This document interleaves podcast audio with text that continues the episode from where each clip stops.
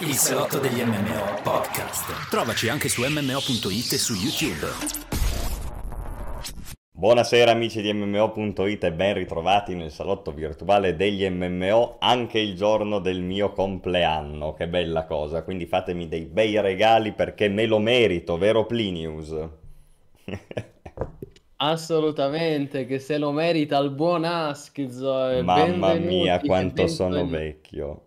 Benvenuti e bentornati a una nuova puntata del salotto virtuale degli MMO, cari massivi e massive. Come state? E come stai, caro Askzo, con un anno in più sulle spalle? Mi vedi caro... invecchiato?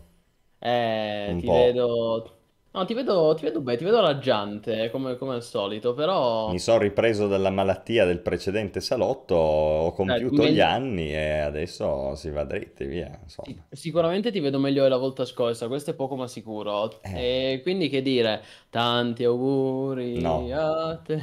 Tra l'altro io lo sai che ho detto questa cosa dei regali inizio streaming perché non sapevo bene cosa volevo... Ah, grazie mille con Alessandro che si è iscritto, è diventato postumano, in realtà era un maldestro tentativo di accalappiare un po' di iscritti e un po' di views, ma io sai benissimo che nella vita non voglio regali e sono contro ai regali. Vabbè, però però ogni volta che l'hai ricevuto non ti sei mai lamentato. E quindi, ragazzi, fate in modo che anche stasera il buon Askzor non si lamenti, iscrivendovi al canale, followandoci qua su Twitch e soprattutto abbonandovi per supportare il nostro lavoro, per sostenere il progetto editoriale di MMO.it e con tante generose donazioni. Quindi sì, Grazie. Anche, per, anche perché siamo, no, ridendo scherzando, siamo, siamo, a 76 postumani, che credo sia il record negativo dell'ultimo anno. Cioè il mio cioè, compleanno c'è il record negativo di utenti, capito? È il minimo storico, è il minimo storico, la situazione è veramente tragica, ragazzi. E perché stiamo invecchiando che dobbiamo tornare a 100 massivi postumani e oltre. Quindi grazie di cuore ovviamente a chi si abbonerà o a chi si è già abbonato a partire dal buon Alessandro che ringrazio per il suo decorso di ben 18 mesi. Grandissimo. Grazie mille di cuore Alessandro. E, e anche, anche Saltimbacco. Che porca puttana, mi fa anche rosicare. Eh, è così ragazzi, è buon per il Napoli. Eh, raga, eh, ce lo prendiamo tutto. Vedremo a fine campionato si rosica fino mm. alla fine. Grazie mille di cuore, saltimbacco vero massivo postumano. Eh sì. Non tanto... si rosicava dai tempi di Totti che ti fa così e ti manda a casa, eh. Eh sì, sì, allora che si dice tanti auguri. Sì, oggi l'abbiamo pubblicata la news, Crivil. Se vai su mmo.it trovi l'annuncio del salotto. E, ehm, tra l'altro, per la canzoncina, poi non ti preoccupare, non la canterò, però è, per- è perfetto, eh, no, è perfetto però volevo dire, perché viene proprio tanti auguri al buon Askzo. Al buon Askzo. Tan- eh sì, perché Askzo è troppo breve. Eh certo. Ci ho, pens- eh, ci ho pensato, no? Quindi tanti La auguri metrica... al buon Askzo. Ho capito. Cioè, bene. Tanti auguri a me, viva, Eh, viva. bravo. Bene Avanti. ragazzi, allora, come andiamo? Io ho nerdato come un pazzo ultimamente a Tanto per, Warhammer. tanto per cambiare. eh. Mm-mm.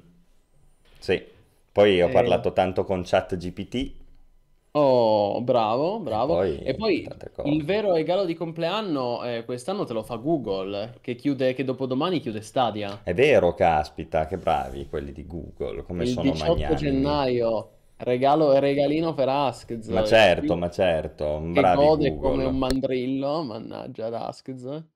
No, beh, assolutamente, ecco, diciamo che è veramente un regalo di compleanno per me questo. A me che piacciono i videogiochi, penso anche a tanti altri.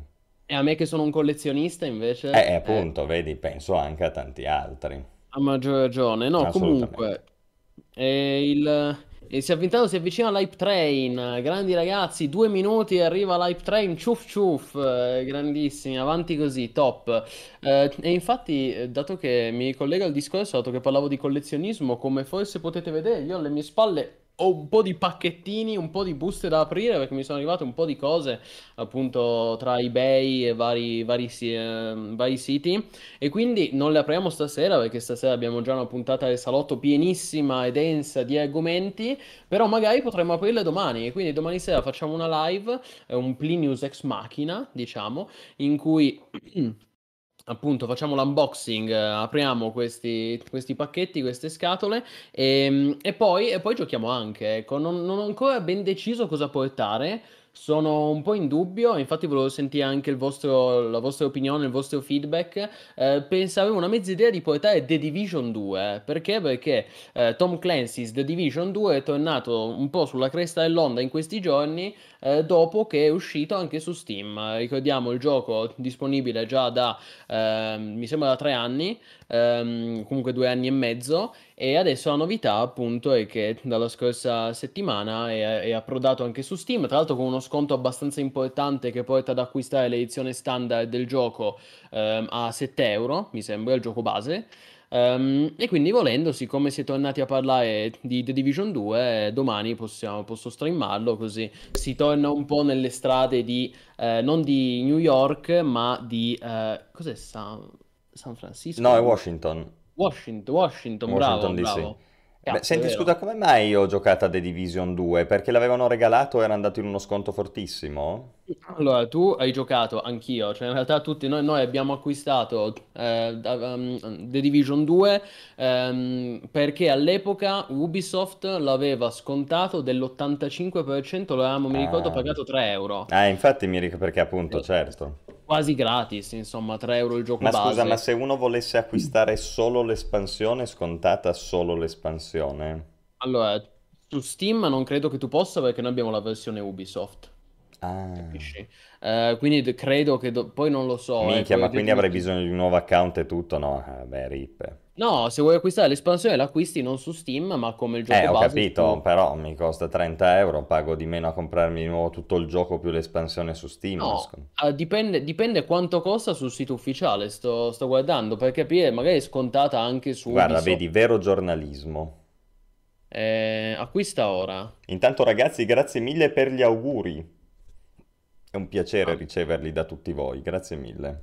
ecco qui, l'espansione, compra ora, Warlords of New York, è scontata anche l'espansione, su Uplay la paghi 9 euro. Ah, ok, vabbè, 9 euro. Sì, onesto. Onesto, dice che c'è stato il gioco base, vabbè, ovvio. Ve- ve- La linko per chi fosse interessato, magari anche tu, se sei interessato. Sì, La sì. linko in chat, appunto. Quindi, eh, ma stasera siete tantissimi, grandi ragazzi, chat caldissima. Tra l'altro, vedo con grande piacere che abbiamo anche aggiornato le immagini e vedete dove adesso, allora, sulla sinistra, dove ci stanno gli abbonati, vedete le- i giochi del Bonaskzo, quindi vedete Guild Wars, World of Warcraft con tutte le sue espansioni, e invece sulla È un destra, Flabby dove Lake c'è la... Apocalypse. Esatto, e invece sulla destra dove c'è la chat, in questo momento è coperto dalla chat, vedete un po' di big box, quelle che una volta si chiamavano big box in tempi glo- ne- nei gloriosi anni 90 del PC gaming e quindi ci ho messo un po' di Planescape Torment, Diablo 2, Ultima 9 Ascension, Dark Age of Camelot e Asheron's Call. Quindi molto bello, devo dire così ci sta, ci sta bene, mi piace. Fa molto collezionismo. Eh sì, è una figata quell'immagine lì, è molto bella. Grazie ragazzi, grazie a Saltimbacco, sono contento di condividere il compleanno con tuo padre, mi sta già molto simpatico. Grande. Sì, sì. Speriamo Ringrazio, l'MMO Sandbox. Ringrazio anche Red Action che dice ciò che compri su Steam di Ubisoft si lega al tuo account Ubisoft. Ah, allora forse si può acquistare anche Warlords. Ma a questo punto la domanda è, costa uguale? Perché allora abbiamo appena detto che costa 9 euro su Uplay e War- Warlords of New York su Steam 9 euro, sì, costa uguale. Ok, allora acquista- acquistatelo dove più preferite. Eh, ci starebbe Askez per farsi un- una bella capatina su The Division 2 con l'espansione che ti riporta a Manhattan. È un'espansione molto bella, l'avevamo anche recensita su MMO.it. Adesso vi linko la nostra Era, era molto meglio del gioco base quell'espansione lì. Beh, comunque, ma New York ha un fascino, insomma, Ma irresistibile. infatti posso. Tanto poi parliamo di Ubisoft che effettivamente, guarda, sta roba è collegata. Guarda che ne abbiamo Cioè, tante di cose da dire stasera, eh. Però, ho capito, ma io mi piace introdurre Ubisoft. eh, introduciamo Ubisoft con sta roba, così la dico e poi ti lascio la parola. Guarda, che funziona prego. bene. Adesso, adesso lo vedrai. Ubisoft ci ha abituati nel corso del tempo, no? Cos'è che, in, in che cosa è forte Ubisoft? Qual è il marchio di fabbrica di Ubisoft di fatto negli ultimi anni? E che fa questi mondi virtuali giganti prendendo varie ambientazioni e riproducendole in, in veste storica, no? Quindi è una figata di base. Ecco, Ubisoft ha avuto, devo dire, una buona capacità di fare belle ambientazioni, cioè belle nel senso di ambientate bene. E non è facile ambientare bene un, uh, un, uh, un titolo, no? Pensa ad esempio a quel discorso di The Division 2, cioè The Division 2 hanno detto leftiamo, lasciamo da, da, parte New York per andare a Washington perché vogliamo fare qualcosa di diverso e non ha funzionato, non ha funzionato perché quell'ambientazione lì l'hanno imbroccata male, evidentemente no e Washington non è compatibile, vuoi perché non ha il blasone mondiale, vuoi perché non è interessante architettonicamente come eh, diciamo impianto stradale tale quale è New York e così via e vabbè comunque non ha funzionato, no? Quindi il discorso di scegliere l'ambientazione giusta è importante e io a volte rimango un po' perplesso quando vedo dei giochi che sembra quasi che godano nel eh, farsi alfieri di ambientazioni brutte. Io ve ne cito uno che capisco che poi c'ha anche un significato dietro l'ambientazione brutta fino a un certo punto, ed è Kenshi, che spesso mi, mi, di cui mi parlate, no? Kenshi, ah, gioca Kenshi. Ragazzi, Kenshi è molto bello, però ha questo problema qua. Dico, ma perché fare delle ambientazioni volutamente brutte? E per volutamente brutte non intendo quelle decadenti alla Stalker, perché quelle in realtà sono belle, perché sono ben fatte e sono atmosferiche, ma proprio brutte, no? Brulle, povere, poco interessanti, cioè eh, piuttosto, cazzo, prendi un'isola tropicale, no? La roba più stereotipata dell'universo e piazzaci dentro l'isola tropicale. Una bella montagna. Nessuno fa i giochi in montagna. Oh, l'ultima mappa bella della montagna era Monte Crappa su Battlefield Schifo. 1, solo che faceva schifo a livello di gameplay. Cioè, la verticalità, ste robe, no? Adesso c'è Isonzo che infatti ha delle bellissime mappe. Fai una roba bella, no? Perché vai in barca a menarti in questi deserti, Badlands e robe che poi sono brutte? Eh, eh, no? O sono io che sono pazzo? Sì, Steep è stato forse l'ultimo gioco invernale, Ah, no? bello, sì, capisci, per l'ambientazione era carino. Infatti era Ubisoft, no?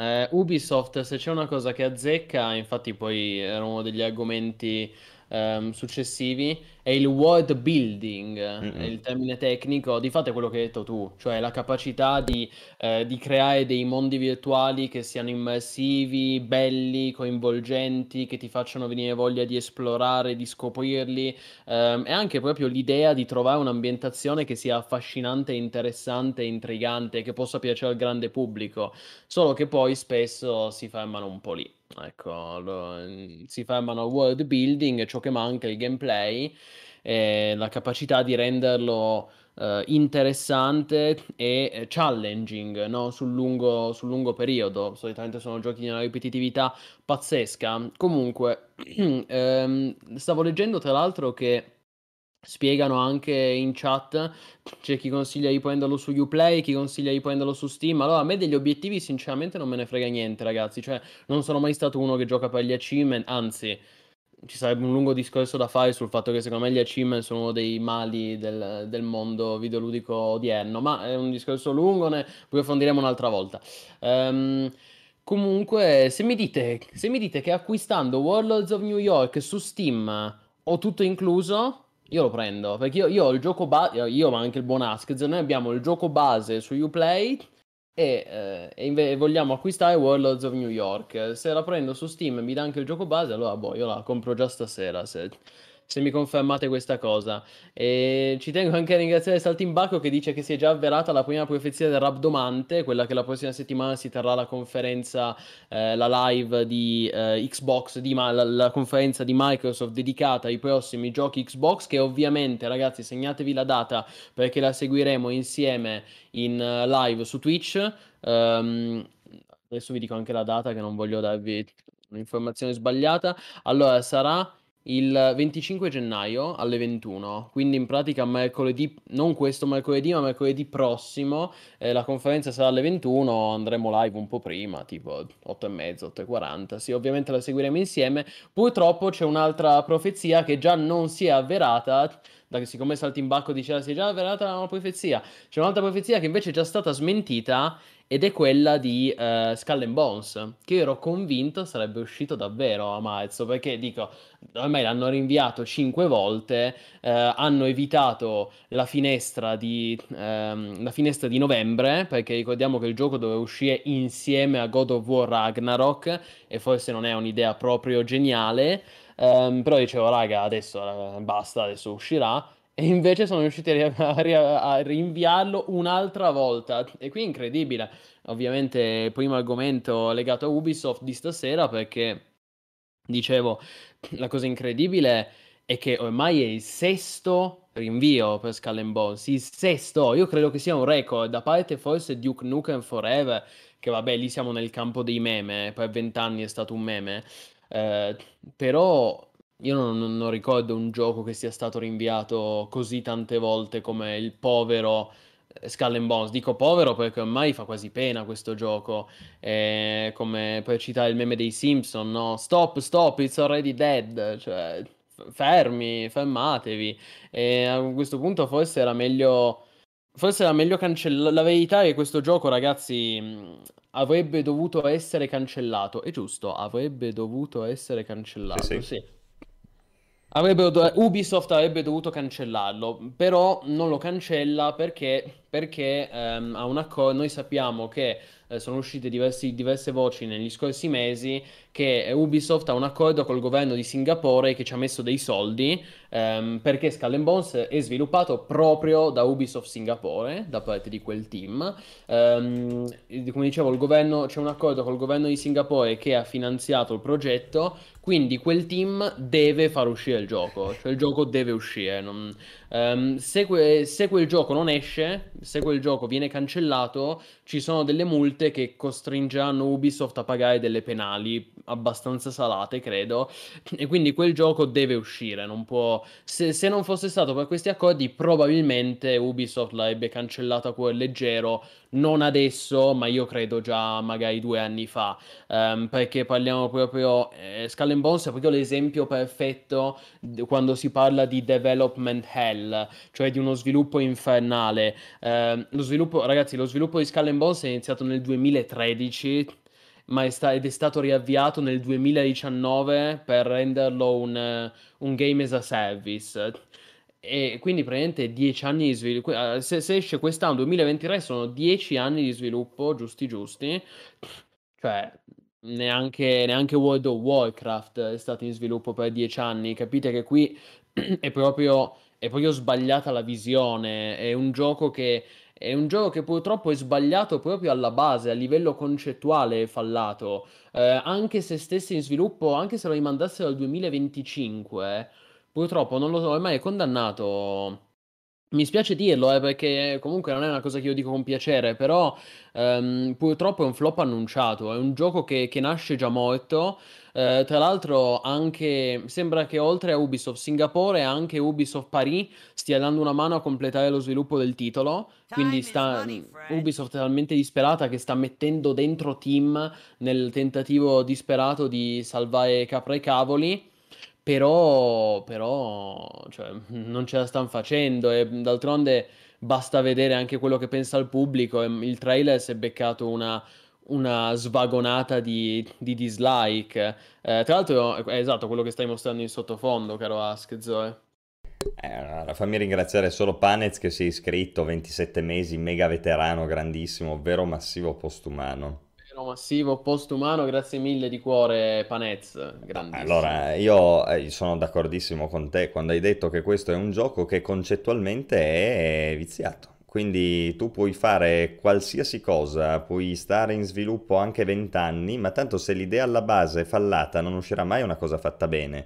Poi puoi migliorare fino a un certo punto, ma ripeto, se l'idea alla base è fallata, il gioco è fallato e a vedere questi gameplay, ragazzi, è una roba terrificante. Ma noi l'abbiamo sempre visto male, perché qualsiasi gameplay che è uscito che, che era orripilante, cioè ma proprio brutto. Oltretutto guardate anche come poco immedesimativo questa nave che si muove velocissima lungo la costa, cioè lo vedi che è compresso, è super arcade, ma proprio fino al punto della stupidità, no? Cioè è proprio fatto male, è una cosa no, che non è interessante semplicemente, no? Perché uno dice, Sì, ci sono le navi e i pirati e si ferma lì e allora magari lo compra anche. Ma chi è che fa ormai un discorso del genere? Basta vedere Eh, 5 secondi. Eh no, è vero, infatti qualcuno ma purtroppo c'è e infatti eh, magari si puntava anche a questo. Però davvero in questo caso basta vedere 10 secondi di gameplay per rendersi conto che è una roba proprio da poco, ok? Questo è il discorso.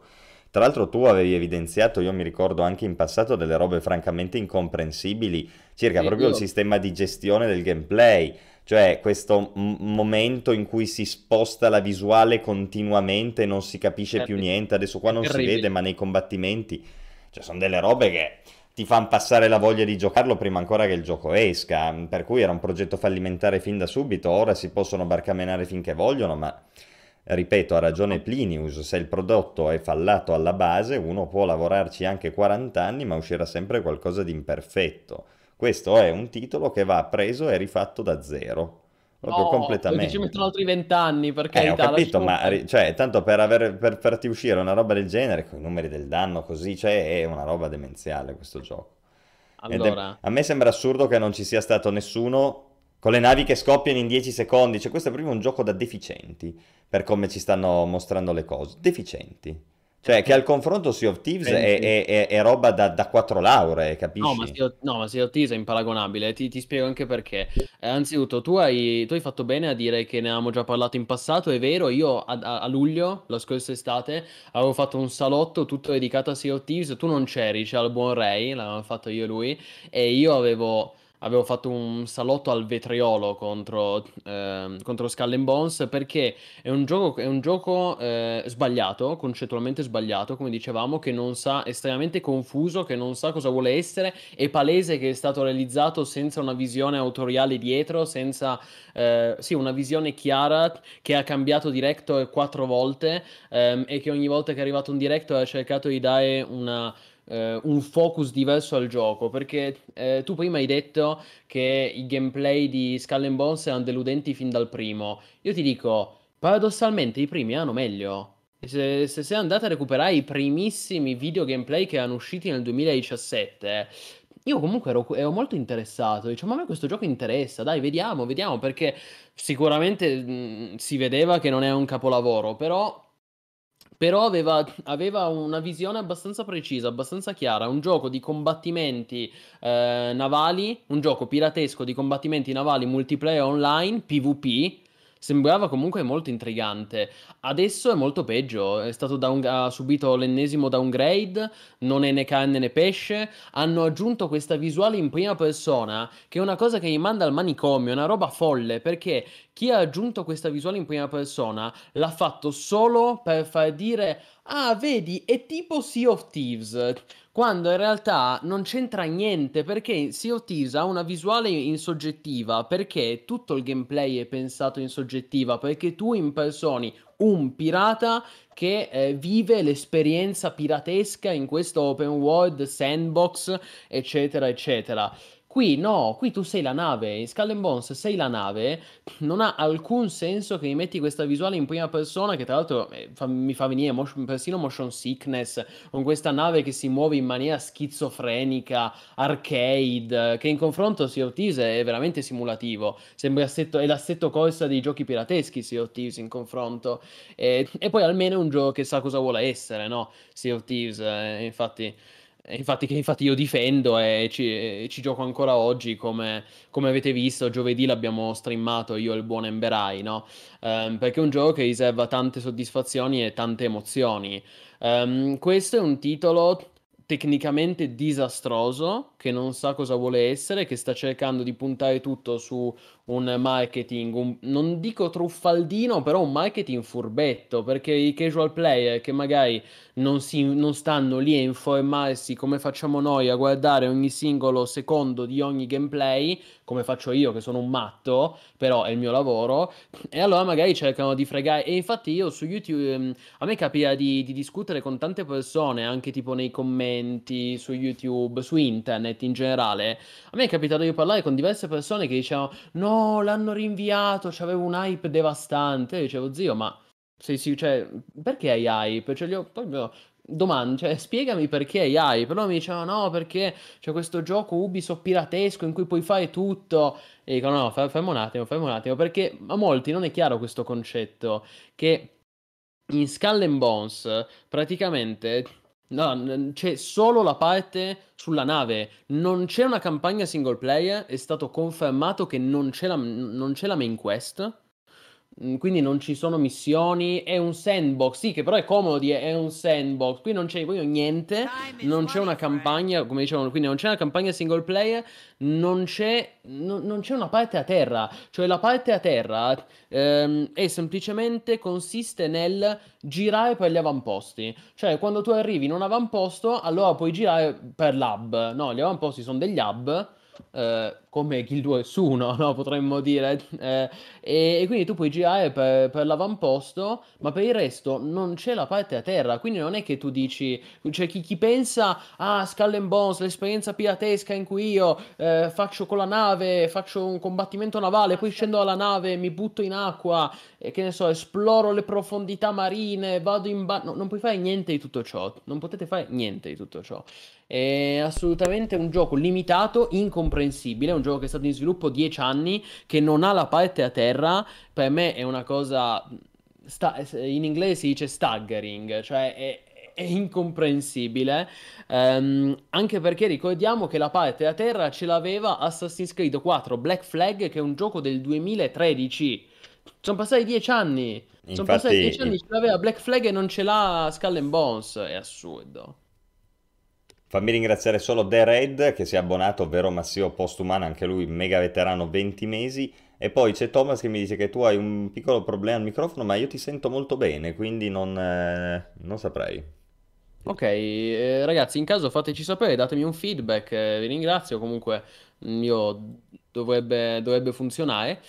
Ehm, dicevo, Ecco, questa cosa manca completamente la parte sulla terraferma, se non, ripeto, per brevi spezzoni in cui puoi appunto esplorare un avamposto, sì, un hub, ok? Eh, non, ci sono, non ci sono gli abbordaggi, gli abbordaggi sono delle cutscene, delle cutscene non giocabili. E, e questo gioco, allora io capirei ancora, ancora free to play, ancora ancora non dico, che div- non dico che sarebbe diventato il mio gioco preferito, però l'avrei provato, ok? Free to play. L'avrei scaricato, l'avrei provato. Ma ho questo gioco a prezzo pieno. 70 euro su PC, 80 euro su console. 80 euro di Skull and Bones, in cui l'unica cosa che puoi fare è girare e spararti contro gli avversari in questo open world ripetitivo, tutto riciclato in stile Ubisoft. Cioè, non, No, è incomprensibile per me. Sì, è incomprensibile. Tutti su Naval Action, ecco. dice Andy Smith, ha ragione. Ma eh, vedi, io rispetto questi titoli. Naval Action poi a me piace personalmente molto, però sono titoli che hanno un'idea abbastanza netta. Naval Action è andato in merda quando ha smesso di averla, infatti. Eh, però io di vedermi queste riprese con la nave che vaga le trovo proprio povere povere. Per tutte le ragioni che ha esplicitato Plinius e perché non c'è veramente niente di fortemente innovativo o di caratterizzante in questa scena che stiamo vedendo. È proprio una roba che veramente sembra, sembra di dieci anni fa, capito? Perché poi giustamente uno dice, eh, ma c'è Black Flag, le cose... Sì, ma ragazzi, Black Flag ha 12 anni, 11 anni. Ma cioè, io non è che proprio andrei a ispirarmi a dei prodotti che hanno 11 anni, no? Dice, è come quello, sì, ma siamo 12 anni dopo, porca miseria. Cioè... È peggio di Black Flag. È eh, peggio, sì, perché non ha neanche è... come di certo, certo. Black no, Flag no, è certo. un vero open world in cui eh, eh, se, se, vuoi tu in qualsiasi momento... Ti fermi, vai a piedi, certo. Tu, sì, tu sì. puoi prendere il controllo di Edward Kenway, il protagonista, ti butti in acqua, esplori, nuoti, per, arrivi fino a un'isola, esplori, giri, fai... C'ha un botto di contenuti quel gioco, infatti Paradossalmente preferisco fare uno stream in nostalgia di Assassin's Creed Black Flag piuttosto che di Skull and Bones. Guarda, io sono molto... Io sono anche d'accordo, sono d'accordo su questo che hai detto, ma sono molto contento di vedere questa cosa che in chat si rendono conto, no? Di quanto fa cagare questo sistema di movimento della nave che di fatto è un motoscafo e non è una nave, no? Tra l'altro qui a me pare di non vedere nell'interfaccia né nel gameplay una meccanica del vento, come per esempio potrebbe invece esserci in Sea of Thieves, che è pure lì, per cui, va, vedere, non lo so. Quello non lo so. Comunque, non si vede, potrebbe anche comunque, essere. avete ragione ragazzi, ma io vi dico di più.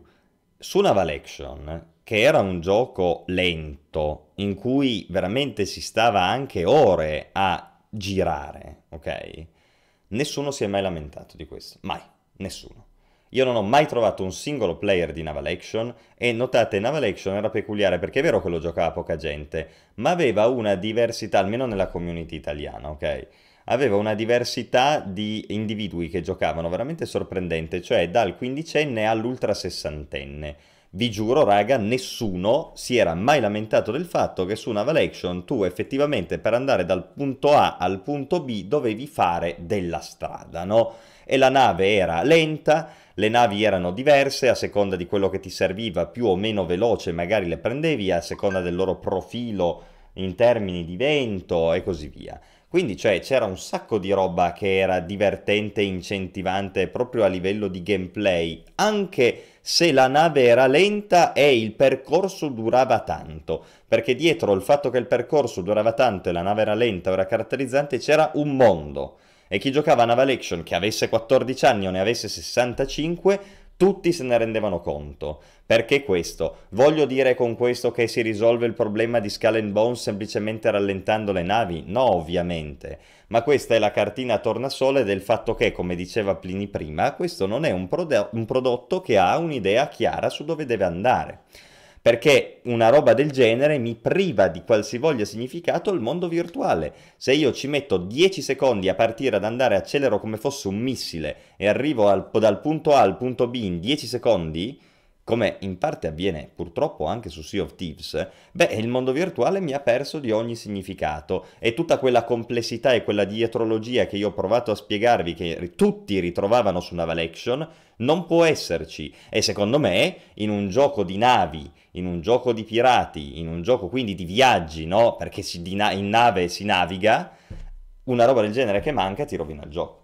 Io lo dico chiaramente. E soprattutto ti dimostra che quello che stiamo vedendo non è un gioco di navi, un gioco di pirati. È una roba fatta un po' così che poi, forse perché mancano nel mercato simili prodotti, forse perché sanno che tirano, forse perché volevano scimmiottare Black Flag, gli hanno dato la patina dei pirati e ha messo lì appunto due robine. Ma non è il succo del discorso. Ma infatti io quello che volevo dire è che mi dà ancora più fastidio questa cosa se pensiamo al fatto che l'ambientazione piratesca si vende da sola, ragazzi, perché tutti adorano i giochi pirateschi. E basti pensare a Sea of Thieves che per carità oggigiorno è cresciuto tanto, è stato aggiornato, è stato supportato molto, ma io mi ricordo quando al lancio non c'era nulla, io c'ero, io c'ero 3000 anni fa eh, al lancio di Sea quando non c'era nulla e l'ha salvato il fatto che era un gioco piratesco, praticamente l'unico sandbox online di pirati eh, e quindi ha, ha, mantenuto una community che ha rappresentato lo zoccolo duro di eh, Rare, la software house.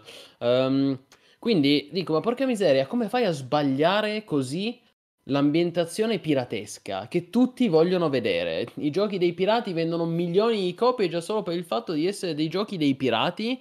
Come fai a sbagliarlo in modo così conclamato? E certo, è evidente che hanno cambiato, come dicevamo prima, focus e direzione nello sviluppo più volte. Eh, gli sviluppatori, ormai i pochi sviluppatori che sono rimasti, cioè pochi, parliamo comunque di centinaia di persone, però intendo dire quelli che sono rimasti, perché sono cambiati praticamente tutti nel corso di, nel giro di dieci anni, quelli che sono rimasti poverini fanno quasi un po' pena perché è evidente che non ci credono tanto neanche loro, fanno quello che possono per salvare la baracca il che probabilmente si impegnano anche tanto, eh, cioè non, non è che è gente che, che, si gira i pollici, probabilmente sono lì che stanno versando lacrime e sudore nel tentativo di salvare un gioco che però ormai è come un treno che incorsa su un binario morto. Loro fanno il possibile nel loro piccolo per cercare magari di migliorare la situazione, correggere dei bug, migliorare l'ottimizzazione, però come dicevamo prima è un flop annunciato, è un gioco nato già morto e credo che sia anche molto frustrante per uno sviluppatore lav- passare, lavorare magari dieci anni su un gioco che sai già che fallirà. Voi immaginate, ragazzi, di dedicare dieci anni della vostra vita a un gioco che tutti sanno già che fallirà. Cioè, non è, cioè, è, è da depressione, eh, è bello, No, è, beh, è bello terribile. deprimente. È terribile, ma questa, della tua s- vita. questa stessa consapevolezza ti porta a lavorare male e non è neanche che ne puoi fare tanto una colpa, ovviamente, perché la psiche è importante quando si tratta di produrre un, un qualcosa di bello, no? Se uno è mal disposto, lavora malvolentieri, sa già che è, non verrà mai qualcosa di bello. No, no, chiaro, ma tant'è che era uscito il rumore che noi avevamo pubblicato a luglio, ve lo linko in chat. Era uscito questo rumore abbastanza credibile, riportato da diverse testate, secondo cui il, il gioco non convince neanche i- gli stessi sviluppatori. Nel senso che era sta- eh, Kotaku aveva pubblicato questa inchiesta, ehm, questo report, sec- report secondo cui diversi sviluppatori, che ovviamente sono rimasti anonimi, eh, sono molto scettici sul possibile successo del gioco e secondo, secondo una fonte che è rimasta anonima, nel gioco c'è poco, nel gioco c'è molto poco oltre a quello che è già stato mostrato durante la presentazione. Ogni singola parte del gioco mancherebbe di profondità.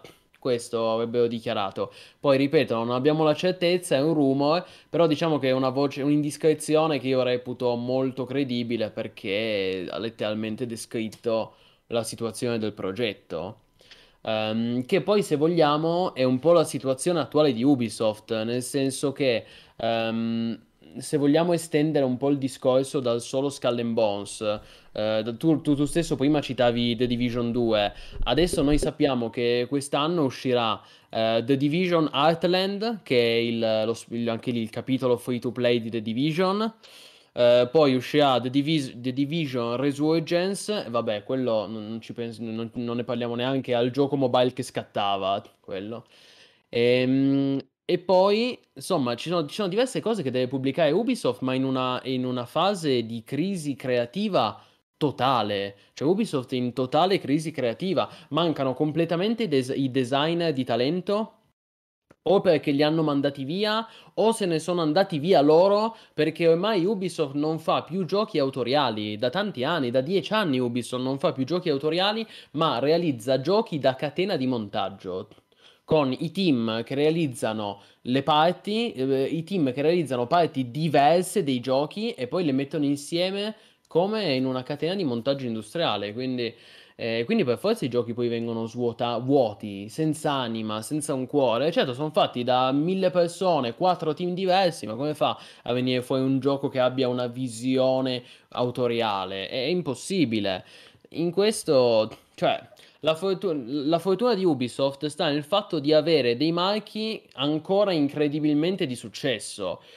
Come Assassin's Creed, che parliamoci chiaro, vende ancora tantissimo, è un IP che è adatta all'utenza casual e quindi ogni Assassin's Creed vende milioni di copie. Infatti Valhalla, ricordiamo che è stato un successone nonostante sia un gioco incredibilmente ripetitivo, anche perché c'ha questa ambientazione vichinga, i vichinghi ormai piacciono, sono diventati pop dopo la serie Vikings, quindi tirano un sacco, ha venduto, ha venduto milioni di copie. Però eh, anche lì, a forza di, a forza di strizzare, di mungere, mungere, mungere, eh, ma alla fine anche rischi di ammazzare, anche l'IP anche l'IP più proficua rischia di morire. Per questo io dico, devono stare molto attenti a come stanno gestendo Assassin's Creed, perché se continuano così rischiano seriamente di, eh, di finire per uccidere anche quell'IP. Perché nel momento in cui la- Ubisoft si trova in crisi e la sua strategia per uscire dalla crisi è facciamo 48 Assassin's Creed nuovi, eh ma eh, cioè, do- dopo, il te- dopo il terzo la gente basta, si è rotta alle palle. Se con 48 giochi diversi saturi il mercato. È così, caro Plinius, è così. Ehm, volevo solo rispondere a Saltimbacco, non c'è un sistema di combat o cosa a terra, lei gira attraverso mm, eh, sistemi- luoghi predeterminati e fa delle cose ma non combatte, quindi non c'è Non c'è un sistema di combattimento a terra, che si sappia, che si sappia non c'è. Poi ragazzi considerate che ehm, la il gioco ha già, ehm, ha già ricevuto diverse fasi beta, ci sono state delle fasi di beta test, eh, per- che però sono sotto NDA. Quindi eh, anche se io avessi provato il gioco, non, non lo potrei dire perché sotto NDA. Però fidatevi, ragazzi, fidatevi che questo gioco non merita i suoi soldi e non merita in generale l'attenzione, l'attenzione che sta, che sta ricevendo. E tutti Senti, quelli... vuoi dire qualcos'altro su Ubisoft nello specifico, sui rinvii, come abbiamo scritto? Perché poi volevo prendermi un minutino per una bella domanda che ci è arrivata dal pubblico. Ok, la vuoi fare subito? No, no, vai tranquillo, così poi concludiamo con quello che ci sta. Va bene, allora dopo rispondiamo alle domande. Allora, sì, um, Ubisoft in ge- scusate, oltre a Skull and Bones, come dicevo, in una, in una pal- si trova in una situazione di palude creativa. Eh, palude creativa totale. Um, hanno, o- oltre al rinvio di Skull and Bones, ha annunciato Ubisoft di aver cancellato altri tre giochi non annunciati Uh, queste cancellazioni vanno ad aggiungersi a quelli che erano stati cancellati lo scorso luglio. Già la scorsa estate erano stati cancellati i progetti di Splinter Cell VR e Ghost Recon Frontline.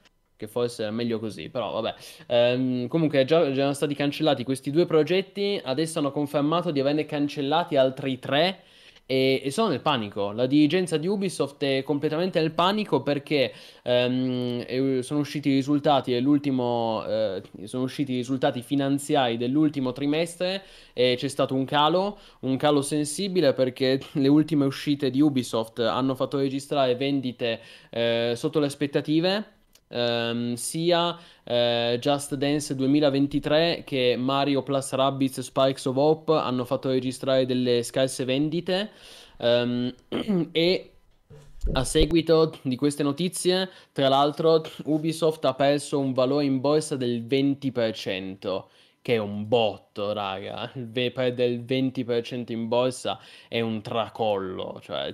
Um, e io, tra l'altro, qui ho anche letto tanti eh, su internet, no? Si è, subito iniziato a, si è subito iniziato a fare il Toto Ubisoft, cioè, ah, ma quindi Ubisoft è in crisi, ma allora adesso chi se l'acquista? L'acquisisce Sony? No, l'acquisisce Microsoft? No, l'acquisisce Tencent? Allora, eh, io ragazzi qui invito, devo invitare alla calma perché um, a parte il fatto che Microsoft in questo momento sta bella incasinata già con l'acquisizione di, di Activision Blizzard King e sicuramente l'ultima cosa che gli passa per la mente è dire adesso acquisiamo anche Ubisoft così arriva l'antitrust e ci blocca definitivamente.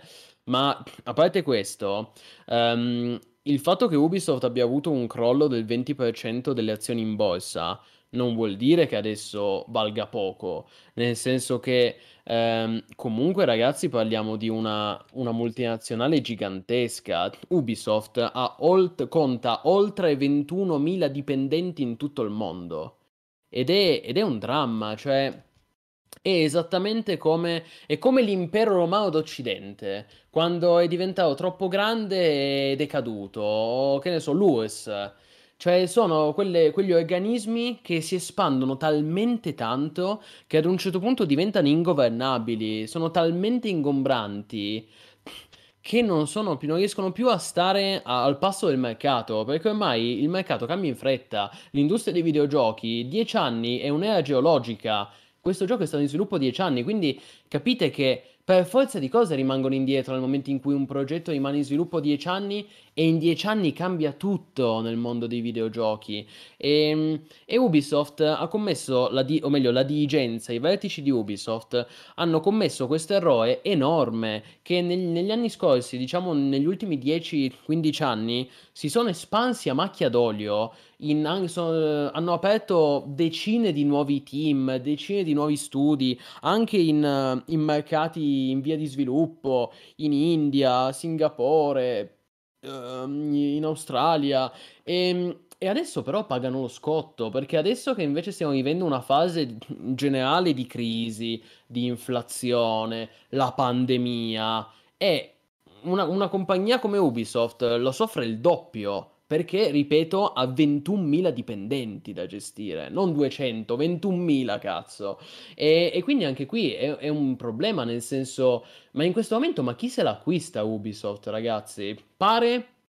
Tra l'altro ci sono stati anche dei rumor, pare che Ubisoft, anche lì i vertici eh, di Ubisoft, la dirigenza abbia cercato di proporsi per l'acquisizione Pare che siano andati da alcuni grandi publisher, da alcuni grandi player dall'industria e si siano proposti per un'acquisizione. E secondo Jeff Grubb sono stati derisi e non utilizzo i termini a caso, e Jeff Grubb, che è un noto insider giornalista videoludico, ha detto proprio eh, la dirigenza di Ubisoft si è proposta a diverse multinazionali per l'acquisizione sono stati derisi, ha proprio detto. Io non so se sia vero perché non ero lì, però eh, è sicuro il fatto che in questo momento è troppo ingombrante per essere acquisita. Anche perché se, se mettiamo che vuoi acquisire Ubisoft, dici, beh, dai, ci interessa, acquisiamo Ubisoft, ma quanto la paghi? La paghi la paghi qu- quasi quanto Activision Blizzard King. Eh. Eh, Microsoft ha pagato 69 miliardi Activision Blizzard King. Ubisoft magari non la paghi così tanto, però 50 miliardi secondo me li paghi tutti per Ubisoft, sia perché, ripeto, ha 21.000 dipendenti in tutto il mondo, sia perché eh, Ubisoft, cazzo, ha dei franchise eh, storici come Prince of Persia, Assassin's Creed, eh, e quindi non è che la puoi acquistare così, no? Scontata, che dice adesso uh, la prendiamo a prezzo di saldo. Eh no, eh no, cioè proprio messa male, non messa male nel senso che domani fallisce, però... Però devono trovare un modo per uscire da queste secche, altrimenti i prossimi anni saranno un bagno di sangue per Ubisoft. Nel senso che se non riesce a tirarsi su da un punto di vista finanziario, eh, arriveranno, io temo, arriveranno migliaia di licenziamenti migliaia, perché non, ripeto, non è gestibile una situazione con 21.000 dipendenti e i giochi che floppano tutti. Tutti i giochi Ubisoft stanno floppando, raga. Come cazzo li tieni 21.000 dipendenti quando non c'hai un gioco che è un successo? Cioè, non lo so, è, è preoccupante. Cioè, paradossalmente è messa meglio Electronic Arts da questo punto di vista, molto meglio, perché almeno non ha una struttura così, così gargantuesca, no? E Difficile, difficile. Bello questo, io non ho niente da aggiungere perché non ne so quanto ne sai tu e devo dire che questa panoramica mi è piaciuta e secondo me è esaustiva. Guarda, io mi sono informato parecchio, poi eh, ci, ringra- ci tengo anche a ringraziare Pregianza, il buon Pregianza che comunque è, una- è sempre una fonte molto preziosa di informazioni, Eh, però sì, la situazione è questa. Ehm, tra l'altro dico solo questo, ehm, una volta Ubisoft almeno, eh, una volta almeno, eh, scusate, volevo dire che Ubisoft una volta, eh, insieme ai giochi AAA, almeno avevano la saggezza, l'intelligenza di tirar fuori dei giochi più piccoli e più sperimentali.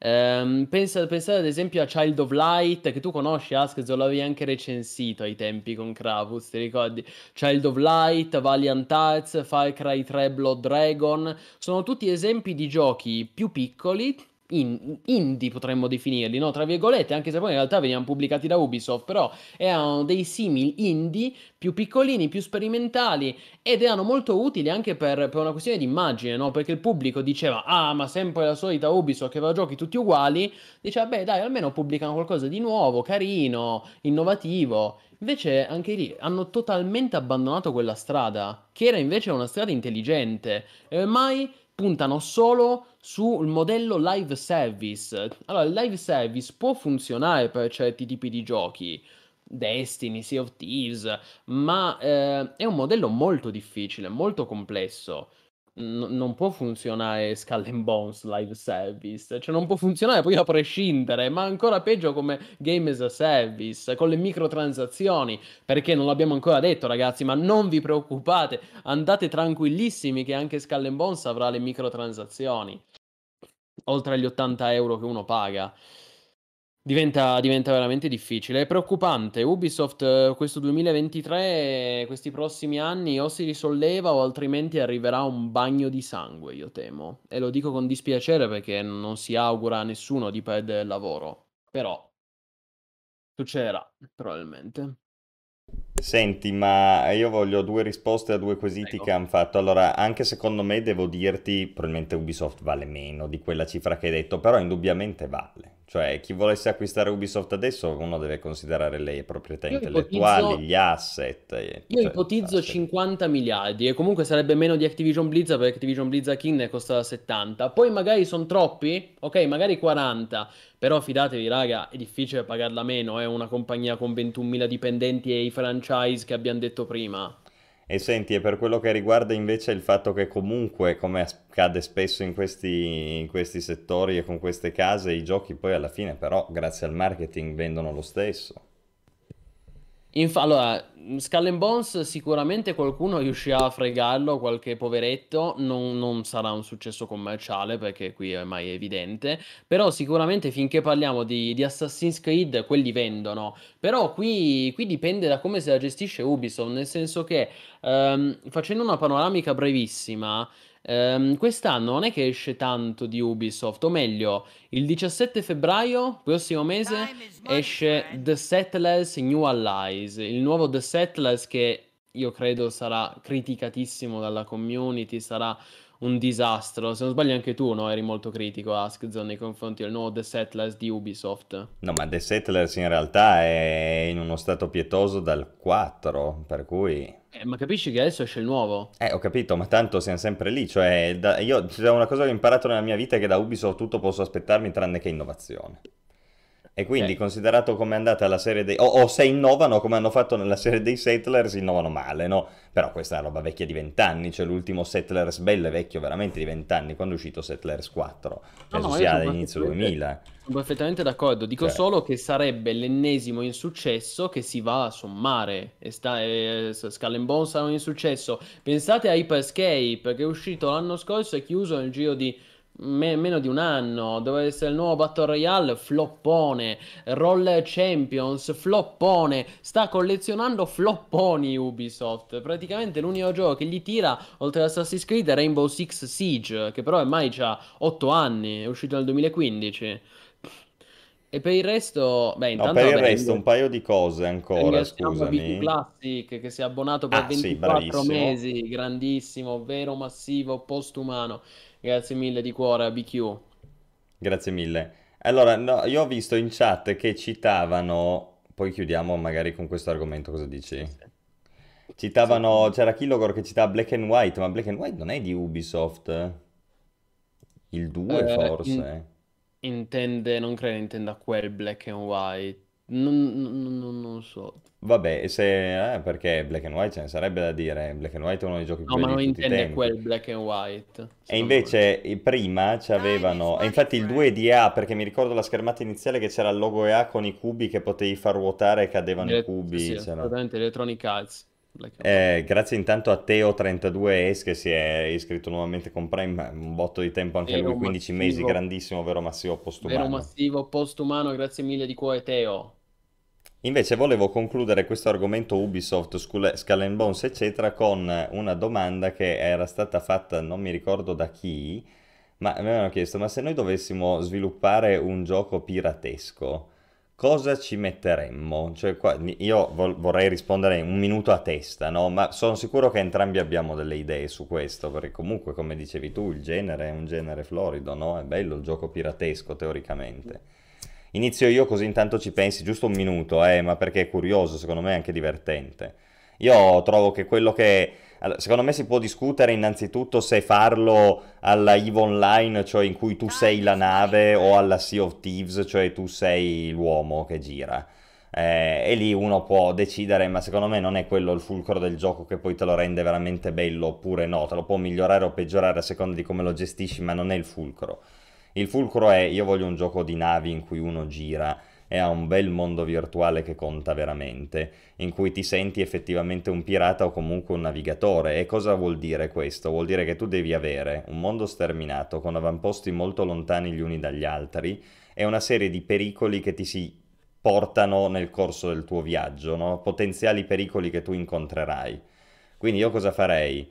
Prenderei una formula come può essere quella di Naval Action, che per me è un sandbox, la unirei ad alcune quality of life e magari alla grafica di Sea of Thieves, che è bellissima, e farei un gioco con una mappa enorme in cui c'è un PvP costante come su Sea of Thieves o su Naval Action, c'è una conquista territoriale e soprattutto c'è il bisogno di spostarsi. In che modo lo fai questo? Lo dicevano anche in chat, con il commercio. Cioè tu devi rendere utile il fatto che tu trasporti certe cose da un punto all'altro. Ok, quindi ci guadagni tu, ma ci guadagni anche l'insediamento che riceve le tue merci e quello ti fa il significato del mondo virtuale in un gioco di, di pirati. Cioè tu devi incentivare la gente a spostarsi da un punto all'altro e quindi devi fare delle fazioni, devi fare una roba tipo DAO, tipo Warcraft, che cazzo ne so io. E, e dici io prendo queste merci perché vado all'avamposto lontano e poiché ho portato queste merci l'avamposto lontano avrà le munizioni con cui difendersi se il, gli altri del PvP vogliono assaltarmelo. Questo io farei, fine, perché da questo deriva tutto il resto, perché da questo derivano quelli dell'altra fazione che ti vengono a rompere i coglioni, e quindi c'è il PvP, poi gli metti un po' di sistemi atmosferici, devi evitare le tempeste, robe del genere, i mulinelli, puoi inventarti qualsiasi cosa, ma perfino il fantasy, ci metti il kraken se ti gira di mettere il kraken. E hai il connubio giusto, no? Il connubio di bellezza e anche di significato. Io questo vorrei in un gioco piratesco.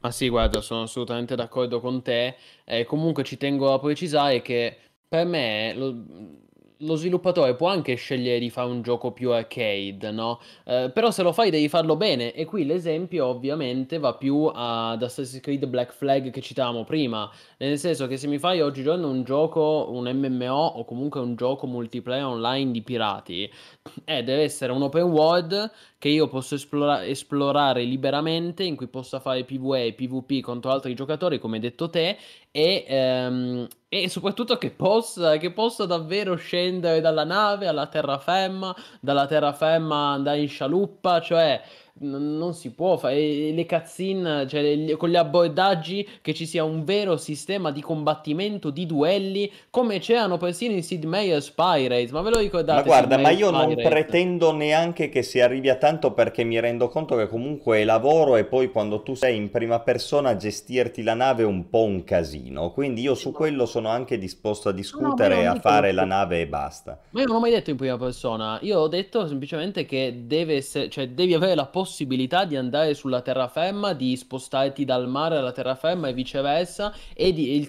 e ci deve essere il combattimento. Se ce la faceva un gioco di vent'anni fa come Sid Meier's Pirates o Black Flag, non è possibile che non abbia niente di tutto ciò Skull and Bones. È veramente sconcertante. Comunque sì. Um, è, è, quello che avrebbe dovuto essere Atlas, che giustamente De Nico lo, lo cita De Nico. Sì, è, que- è, quello che avrebbe dovuto essere Atlas, solo che poi alla fine anche lì è tutto hype, tutto fumo e niente arrosto. Però il concept era, que- era quello, un open world enorme e via così. Assolutamente. Intanto ho linkato in chat il video eh, per chi mi ha chiesto su Black and White, perché sì, in chat stiamo parlando di Black and White, ragazzi, non, non, non, non ne parliamo adesso, però capolavoro, capolavoro Black and White, bellissimo gioco, magari una volta facciamo anche uno stream in nostalgia dedicato, un gioco meraviglioso, comunque guardatevi quel video documentario di NoClip che è estremamente interessante, eh, me lo sono visto pochi giorni fa, l'ho divorato, molto bello.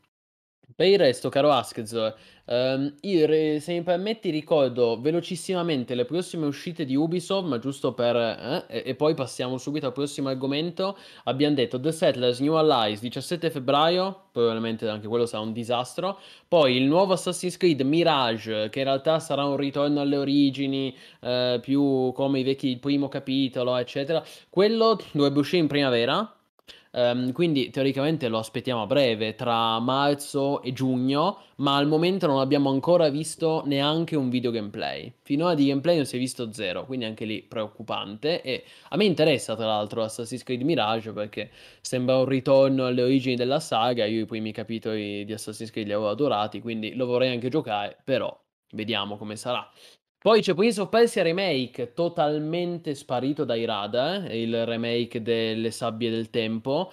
Um, questo, secondo me, non è stato... Allora, su questo non c'è nessuna informazione ufficiale, ma io non credo che, che, questo sia tra i giochi che Ubisoft ha cancellato.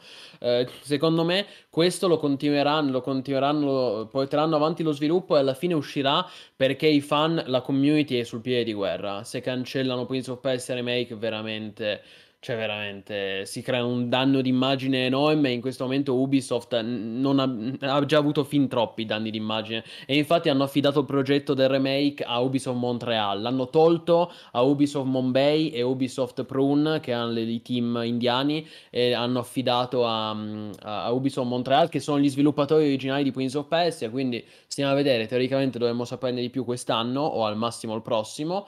Poi, io, noi l'abbiamo detto, ma c'è un gioco enorme di Ubisoft, Avatar Frontiers of Pandora, che è il nuovo open world action adventure ambientato nell'universo di Avatar, che sicuramente venderà milioni di copie già solo per essere, per avere il marchio di Avatar però anche lì doveva uscire, doveva uscire l'anno scorso, cioè nel senso a fine 2022, in, in concomitanza con l'uscita del film Avatar 2 The Way of Water, lo hanno rimandato e hanno perso l'uscita insieme al film. Quindi adesso non si sa nulla, probabilmente uscirà quest'anno, io immagino entro fine 2023 credo che lo vedremo questo Frontiers of Pandora, però anche lì è nel mistero più assoluto.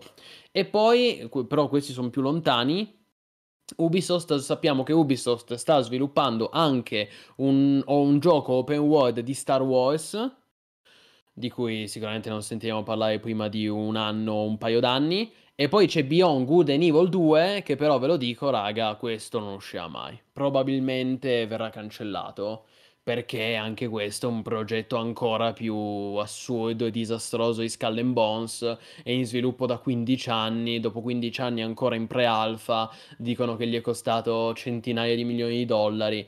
Questo secondo me è il primo gioco che alla prossima difficoltà verrà cannato e verrà cancellato. E credo non uscirà mai purtroppo e, ehm, e quindi niente. Ecco, Ubisoft deve seriamente darsi una svegliata poi con i prossimi Assassin's Creed che non mancheranno ad uscire. Vedremo. Un gioco strategico di Ubisoft. Uh, The Settlers l'abbiamo detto prima. Se The Settlers esce il prossimo mese, ma sarà un disastro probabilmente. Se invece è un altro, fateci sapere. Comunque, è così ragazzi, basta Ubisoft. Basta Ubisoft, andiamo Anche- avanti, caro anche Plinio, perché qua il tempo stringe. Anche perché sicuramente torneremo a parlarne quando ci saranno maggiori Beh, novità. Ubisoft è un grande, come dire, un grande recipiente a cui si può attingere spesso e volentieri. Quando ci mancano cose, Ubisoft ci fa sempre la cortesia. Eh, hanno talmente tanti franchise, come dicevamo prima, che hai- c'è sempre qualcosa da dire su Eh sì. Ubisoft. Sì, sì, ne abbiamo parlato prima, BDC, ma hanno cancellato tre giochi oltre a quelli che già avevano cancellato a luglio. Vabbè, comunque ragazzi, un'ora che stiamo parlando di Ubisoft, quindi davvero. Andiamo Basta. avanti.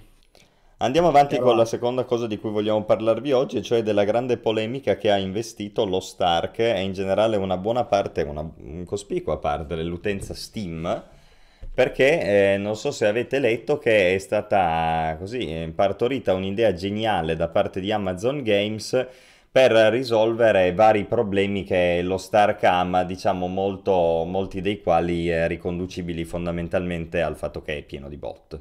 Lo Stark purtroppo è pieno di bot, è un gioco che io mentre mi informavo di questa cosa dicevo tra me e me una... formulavo un pensiero cattivo, quindi siete liberi di odiarmi, però ve lo formulo anch'io. Eh, certo che se ci siamo ridotti a giocare a dei giochi che sono giocati bene da dei bot, cioè in cui la, la popolazione è costituita da bot e il gioco può essere fruito tranquillamente da un bot, e non stiamo parlando di chat GPT, ok? Stiamo parlando di bot de merda. Ma che cazzo di giochi stiamo giocando, porca miseria? Poi è vero che i bot c'erano ovunque, anche su WoW, però diamine non facevano quello che fanno sullo Stark. Lo Stark il bot fa tutto il gioco, Dio santo. Cioè, e quindi vabbè, ma comunque ci sono un botto di bot. Avevano fatto una, sempre Amazon Games, una grande pulizia di bot eh, a inizio di questo mese, no? Il 10 gennaio, giù di lì. E Sì, avevano il- sostanzialmente ranzato via una cosa come 150.000, 200.000 account. Se si vanno a vedere gli Steam charts, praticamente il cambiamento è, è quello in termini numerici, cioè i giocatori sono passati... 200.000. Come? Sì. 200.000 eh, bot. Sì, circa 200.000. Uno guardava gli Steam charts prima del, eh, del- degli utenti, del- del- del- della grande accetta e c'erano circa 300.000 utenti connessi, dopodiché adesso ce ne sono circa 100.000. Quindi non è che il gioco è morto, eh. Non è che è solo giocato da bot, semplicemente ci sono un sacco di bot. Questo, Ah. boh. Bene. Allora, il problema qui è che il, non sanno più che pesci pigliare. A me ricorda un po' il discorso di mm, lo, eh, New World, nel senso che Ah, Amazon è una casa che si fa prendere dal panico.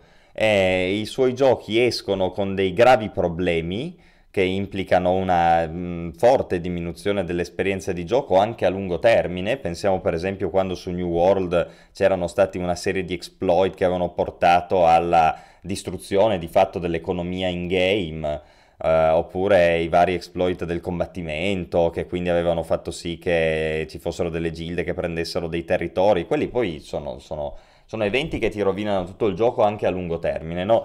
E lo Stark ha questo problema di bot, quindi è un altro problema che ti rovina il gioco a lungo termine, perché i bot ti imputtanano l'economia, non ti fanno giocare al gioco e c'è un sacco di roba che è negativa perché ci sono i bot. Bene. Allora cosa è successo? Anche qui, come quando c'era stato oh, problema, i problemi inenarrabili su New World, Amazon decide di prendere la scure e dare una bella tagliata dritta a tutto quanto. E cosa ha fatto qua? Ha fatto una roba che io non ho mai visto in tutta la mia vita di videogiocatore, ha bannato tutti. Tutti gli account di Lo Stark che non avessero loggato dal 22 di febbraio 2022 e che non avessero acquistato un pacchetto sono stati bannati. Quindi se voi eravate degli utenti free to play che avete provato lo Stark il 20 febbraio, non vi è piaciuto e avete sloggato, voi sarete bannati. E questo problema non è che siete bannati dallo Stark e dite ma a me che cazzo me ne frega, mi faccio un altro account se voglio tornare a giocare, tanto Reaper lo Stark non giocherò mai. E avete ragione, ma invece no, perché c'è il marchio dell'infamia. Perché lo Stark è un gioco registrato, sono dei termini che non so in italiano, comunque un gioco verificato, Com'è? verificato, verificato. verificato su Steam e quindi il ban nei giochi verificati compare sulla pagina del proprio profilo su Steam. Cioè immaginatevi voi, dite io non ho più loggato lo Stark, mi hanno bannato e c'è pure il marchio dell'infamia sul profilo di Steam. Roba la matti, ok? Cioè robe veramente dell'altro mondo. La denuncia, la Ma sì, denuncia, cioè, guarda. cose folli. Io, mh, infatti, cioè, inutile che vi dica cosa ne penso di questa roba qui eh, e di Lo Stark in generale. Ma comunque, il punto qua qual è? È che c'è stata la shitstorm, ovviamente, e adesso, notizia di oggi, sono tornati indietro. Tra l'altro, notate qua, vi faccio scorrere rapidamente, c'è stato un momento che io ho screenshottato in diretta dei forum di Lo Stark in Steam in cui tutte le discussioni e notate le discussioni vengono postate a distanza ravvicinatissima, cioè questi thread hanno veramente un rateo di risposte di tipo una risposta ogni 30 secondi, cioè un forum di un'attività straordinaria e tutti chiedono come mai sono bannato, cosa è successo, cosa è successo, no? Tutti, quindi c'è una roba infinita, ok? Ecco, adesso questa situazione è in parte rientrata perché Amazon ha deciso, comunicandolo sui forum ufficiali di Lo Stark, non quelli di Steam, ma i forum ufficiali, di aver sbannato tutti quelli che aveva precedentemente bannato, cioè tornate indietro con la scure fondamentalmente. Eh, alcuni pare che siano rimasti bannati, ma o vengono sbannati nel giro di poco, oppure basta scrivere al servizio clienti. Io qua nella news ho lasciato il link, quindi se vi interessa siete stati bannati, scrivete al servizio clienti. Ma eh, dovre- dovrebbe essere già risolto, ecco, in teoria. Bella merda, no? Che bella gestione di un, di un MMO, anche tra l'altro giocatissimo come può, al netto dei bot, comunque molto giocato come può essere lo Stark. Ma tu pensa se io devo avere il marchio dell'infamia? Ma io non so come ragiona certa gente. Questi, tra l'altro, dimostrano, cosa che io dico da sempre, che non solo non giocano i propri giochi, ma non sanno niente di come funziona l'industria. Perché anche un mentecatto che ha giocato un po' nella sua vita con Steam sa che se sei bannato da un gioco verificato c'hai il marchio dell'infamia. Quindi non lo fai, cioè lo sviluppatore lo dovrebbe sapere questo, no? Che va a finire nella merda perché non puoi mettere il marchio dell'infamia a 200.000 player solo perché... E invece non lo, non lo sanno o non ci pensano e lo fanno lo stesso. Ma io cosa devo pensare di questa gente qua, ragazzi? Ditemelo voi. Guarda, è una situazione molto, molto difficile. Eh, sicuramente Amazon, ha com- Amazon Games, che ricordiamo non è proprio Amazon, è Amazon Games, ha commesso un errore enorme, cioè è gravissimo. Qui sarebbe, come diciamo, come dicevo prima, sarebbe la denuncia. E questo, tra l'altro, non fa altro che riproporre e rendere sempre più attuale il tema della tutela del consumatore, che oggi ci vorrebbe un ente che tuteli il consumatore da possibili ban perché ormai mai capitano queste cose di gente che viene bannata così, falsi positivi. E insomma, poi in questo caso, è andati, in questo caso pare che è andata bene, che alla fine Amazon ha ritrattato. Sì, ok, però intanto la certezza non ce l'hai mai. Quindi è stato giusto, è stato giusto fare casino, farsi sentire. Eh, e qui ha avuto un backlash terrificante Amazon Games. Um, ma non sufficiente, eh, perché io... come dici tu, questo è un mm. bel tema, no? Del fatto che è necessario avere un organo di tutela, perlomeno, per il consumatore. Oggi come oggi, cosa succede quando c'è un ban ingiusto? Nel 90% dei casi niente, poi c'è un residuo 10% dei casi talmente clamoroso che eh, fa scaturire la shitstorm. Eh, questo 10% dei casi è ripartito in 9% casi comuni, collettivi, e 1% casi individuali, no? Eh, entrambi importanti, però sono veramente un, un, numero ultra residuale di ban potenzialmente ingiusti che poi effettivamente fanno cambiare le cose. Eh, un altro gioco che ha problemi di questo tipo, li leggevo ultimamente, Tarkov. Eh, Tarkov a quanto pare c'è una mafia degli streamer dietro veramente inquietante, per cui vengono bannati eh, utenti molto, in modo molto randomico a seguito delle segnalazioni di alcuni streamer eh, particolarmente importanti nell'ambiente con pratica- null- controlli pari a zero, cioè si dà per buona la parola dello streamer che magari rosica perché è stato ucciso, eh, sospetta il cheating, anche perché Tarkov è pieno, e quindi manda subito il ticket e appena gli sviluppatori vedono che il ticket proviene da un personaggio verificato, chiamiamolo così per usare una terminologia di Steam, bannano l'utente. È una roba da pazzi, no? Cioè, una roba da pazzi. Il, qua, Però non è su Steam, Tarkov non è su Steam. No, no, esatto, ma infatti qua il problema, e poi finisco, è che la tua è un'idea eccezionale e ci starebbe un sacco poterla implementare, ma realisticamente è quasi impossibile, perché ogni sviluppatore, ogni scarafone è bello a mamma sua. Ogni sviluppatore fa il suo gioco e decide del suo gioco e decide chi è bello e chi è brutto all'interno del suo ecosistema. Quindi la, il primo passo sarebbe riuscire a dire tutti i ban di Steam, no? che è una grande piattaforma e racchiude una pluralità di giochi. Vai, magari inizia addirittura dici i VAC ban, che sono una minore categoria di ban, un'ulteriore eh, ridotta categoria di ban, devono essere no, eh, fatti in un certo modo. Poi da quello espandi e dici tutti i ban su Steam devono essere fatti in un certo modo e ci vogliono le tutele e così via e poi magari l'industria si adegua. Due problemi. Chi decide, cioè chi controlla i controllori, nel senso chi è che poi dice se ci vuole tutto un sistema dietro che riesca, cioè ci vuole il processo cioè, vuole una roba tipo il processo, no? Per determinare lunga, se. Lunga, Quindi, lunga. come cazzo fai? E certo, è un bordello clamoroso, anche perché una roba del genere si presta agli abusi, no? Tu inizi a far casini, dici, ma io non ho bannato, tanto cosa ti succede? Mi hanno già bannato, io cosa faccio? Io la provo, no? Rompo il cazzo e spero che mi sbannino. Se poi non mi sbannano, tanto, anche se sono un cheater colpevole, no? Quindi si presta agli abusi, servono un sacco di soldi, è impossibile internazionalizzarla come cosa, perché appunto magari Steam, però poi gli altri rimangono nel loro e quindi chi lo sa. Però è indubbio che è necessaria una roba come quella che dici tu, indubbio già da molti anni secondo me.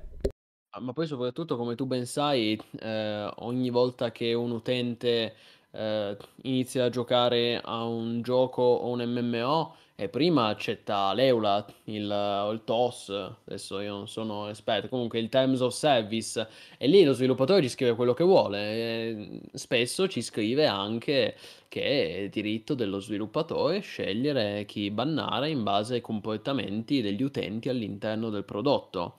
E, e l'utente non, ha, non è che abbia una grande possibilità di reclamo, no? Grandi diritti. E anche per quello che insomma servirebbe una regolamentazione, però diciamo la verità, siamo, siamo lontanissimi da, da, una cosa, da una possibilità in tal senso. Quindi sì, per fortuna almeno Steam garantisce o dovrebbe garantire un minimo di serietà. Eh, questi ban che sono stati diramati per sbaglio sono stati eh, annullati o comunque dovrebbero essere annullati. Certo è, io quello che posso dire è che a livello di comunicazione, secondo me Amazon Games ha di gran lunga sottovalutato il backlash che avrebbe ricevuto con una mossa così. Cioè, a me sembra che l'abbiamo presa davvero sotto gamba, eh, tutto questo bannare milioni di account, perché eh, c'è stato un backlash terrificante. Loro non sapevano, evidentemente, o non hanno considerato questa cosa del marchio dell'infamia, perché poi è quella la cosa fondamentale, no? Alla, la gente che non logga lo Stark dal 22 febbraio, se anche viene sbannata dallo Stark, ora non dico che non faccia casino, però se non c'è il gioco quando è uscito tipo il 14 febbraio, il 22 ti bannano, vuol dire che hai giocato neanche una settimana, non è il gioco che fa per te, vabbè, ti puoi creare un nuovo account. Il problema è il marchio dell'infamia. Però è ancora, è ancora, più ridicola come cosa se ci pensi, no? Perché vuol dire che questa gente non sa che il loro gioco verificato de- esplica delle conseguenze, per esempio nel caso di ban, sul, sul profilo Steam dell'utente. Quindi va, cioè, non lo sanno, non lo considerano perché sono dei mentecatti. Non voglio pensare che non lo sappiano, dato che comunque parliamo di Amazon Games e lavorano su Steam. Secondo me più che altro erano convinti di non lo so, evidentemente hanno davvero convinti di stare bannando dei, dei- degli autentici eh, bot. È l'unica, l'unica cosa che mi viene in mente, o magari è stato proprio un errore, un errore manuale, nel senso, ragazzi, a volte sottovalutiamo la stupidità, anche prima in chat, qualcuno scriveva a volte sottovalutate, sopravvalutate, cioè insomma, eh, si può dire o sopravvalutate l'intelligenza o sottovalutate la stupidità a volte magari basta un click sbagliato da parte di uno sviluppatore che è uno stagista e partono, e partono delle conseguenze clamorose. Io quello che vedo è che adesso per la prima volta su Steam lo Stark presenta delle recensioni negative, recensioni per lo più negative da parte degli utenti, cosa che non aveva mai avuto, um, anche perché allora le recensioni globali sono per lo più positive, in questo momento il 72% di valutazioni positive, ma se andiamo a vedere le valutazioni recenti pubblicate negli ultimi 30 giorni, addirittura il 27% delle recensioni sono positive, quindi pochi, hai, pochissime, hai ricevuto una valanga di, di, shitstorm, di recensioni negative. E questa cosa gli, gli, gli, gli rimarrà. Perché eh, un sacco di questi utenti che magari non giocavano da un anno e sono stati bannati, hanno visto che è successa questa cosa, hanno lasciato la recensione negativa, poi che cazzo gliene frega di vedere, di, di riscrivere una recensione aggiornata, la recensione negativa rimane. Quindi comunque il gioco su Steam... Eh, il marchio dell'infamia che Amazon ha messo sui giocatori gli torna indietro come un boomerang. Adesso è lo Stark che su Steam si trova con questo marchio dell'infamia e ha migliaia di recensioni terribili su Steam. Guarda, questo cosa... è un bel segnale in realtà, eh, perché se volessimo fare così, mi veniva in mente mentre parlavi un paragone storico. Qua, ehm, nel caso dei ban, no? Nel... questo poi sarebbe un argomento che veramente puoi starci ore a, a disquisire, però siamo di fronte a un... come dire alla mancanza di alcuni diritti no? che noi siamo abituati ad avere, per esempio appunto il diritto di eh, avere un appello giudiziale nel caso in cui fossimo colpiti da delle percepite ingiustizie. Nel caso dei ban questo non c'è ovviamente, no? o meglio c'è, però dipende dal customer service dell'impresa di riferimento e la qualità del customer service è estremamente labile. Io vi dico soltanto questo, ehm, mio padre recentemente ha subito un axing di alcuni account, tra i quali anche il Microsoft account. Il Microsoft account è l'unico che non è riuscito a recuperare. Impossibile. Impossibile. Sapete perché? Perché per recuperare il Microsoft account è necessario fornire una prova di un acquisto con la carta di credito che quindi ha il nome dell'interessato e quindi ti ridanno l'account perché dicono sì, effettivamente tu hai speso i soldi, la carta di credito è tua e quindi l'account è tuo. Ma mio padre aveva Fly Simulator, l'ha comprato con PayPal e quindi ciao, perché non può provare che la carta è sua e quindi addio account, ti arriva la risposta automatica che ti dice non abbiamo sufficienti dati per... Ma quello è il customer service di oggi, Microsoft. Microsoft, ok? No, quelli di The Guild 2, Dio boh, Joe Wood, Microsoft. Cioè, allora, di fronte a una roba del genere è evidente che è necessario. Siamo come eravamo prima della rivoluzione francese, no? Prima di Napoleone dove nessuno aveva i diritti manco per il cazzo. E la gente che li voleva, molti li ostracizzavano e dicevano: io sono il contadino, ma a me cosa me ne frega? Io ho sempre pagato le mie tasse, nessuno mi rompe i coglioni, non mi ammalo, non voglio la sanità, non voglio le tasse, non voglio niente. Poi, però, quando una minoranza ha anche con la violenza preso il potere e da lì dato origine a tutto un percorso che poi questi diritti li ha sanciti, e beh, alla fine ci si è resi conto che era, era ben da molto tempo che sarebbero stati dovuti essere sanciti, no? E qua allo stesso modo, quando ci renderemo conto che questa roba è grave, importante e non riguarda soltanto quelli di malaffare che vengono bannati perché truccano, ma è un problema che potenzialmente ha a che fare con tutti noi, beh, uno sarà troppo tardi, ma due finalmente magari riusciremo a farci qualcosa e allora lì ci renderemo conto di quanto tempo abbiamo perso e di quante vessazioni abbiamo subito. Questo esempio l'hai preso da Barbero, dritto dritto. No, dai miei studi di giurisprudenza. Ah, ok. Comunque sì, Drac, ne stavamo parlando prima. Allora, il marchio dell'infamia rimarrebbe su Steam se Amazon non lo ritirasse, perché pare che adesso che si è accorta dell'errore Amazon abbia ritirato, comunque stia ritirando questi ban eh, dati per sbaglio. Però di per sé, se Amazon non, non lo ritirasse, resterebbe il marchio dell'infamia, sì, tra virgolette, marchio dell'infamia, insomma, ci siamo, se siamo capiti. Io non lo so, allora io devo dire, ehm, io per fortuna non sono stato bannato anche perché avevo acquistato un Founders Pack.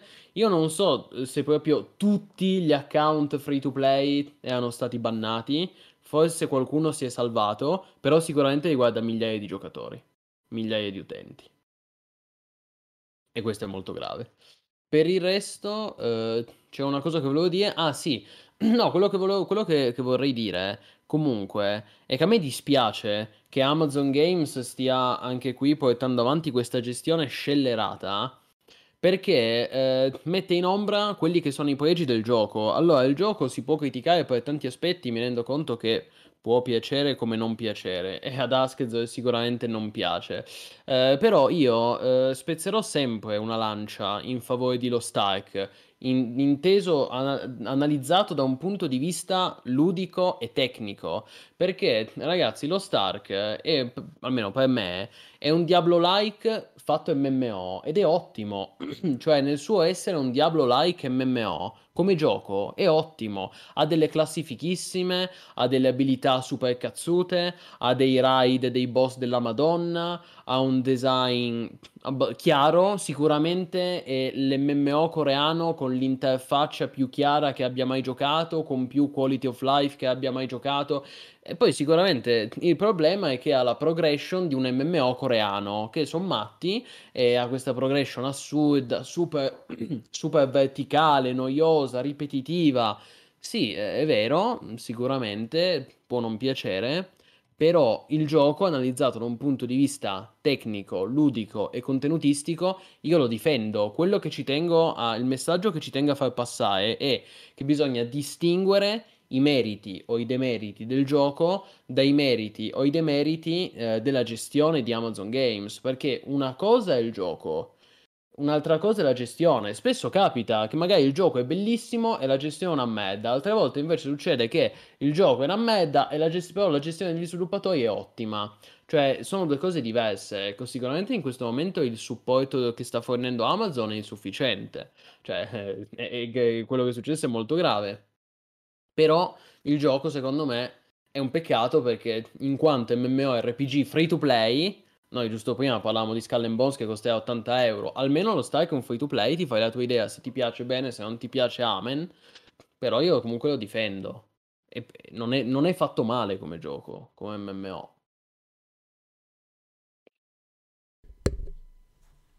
Boh, Niente, e che dire ragazzi, adesso... Ah, tra l'altro, ehm, dopodomani, 18 gennaio, arriva l'evento crossover con The Witcher.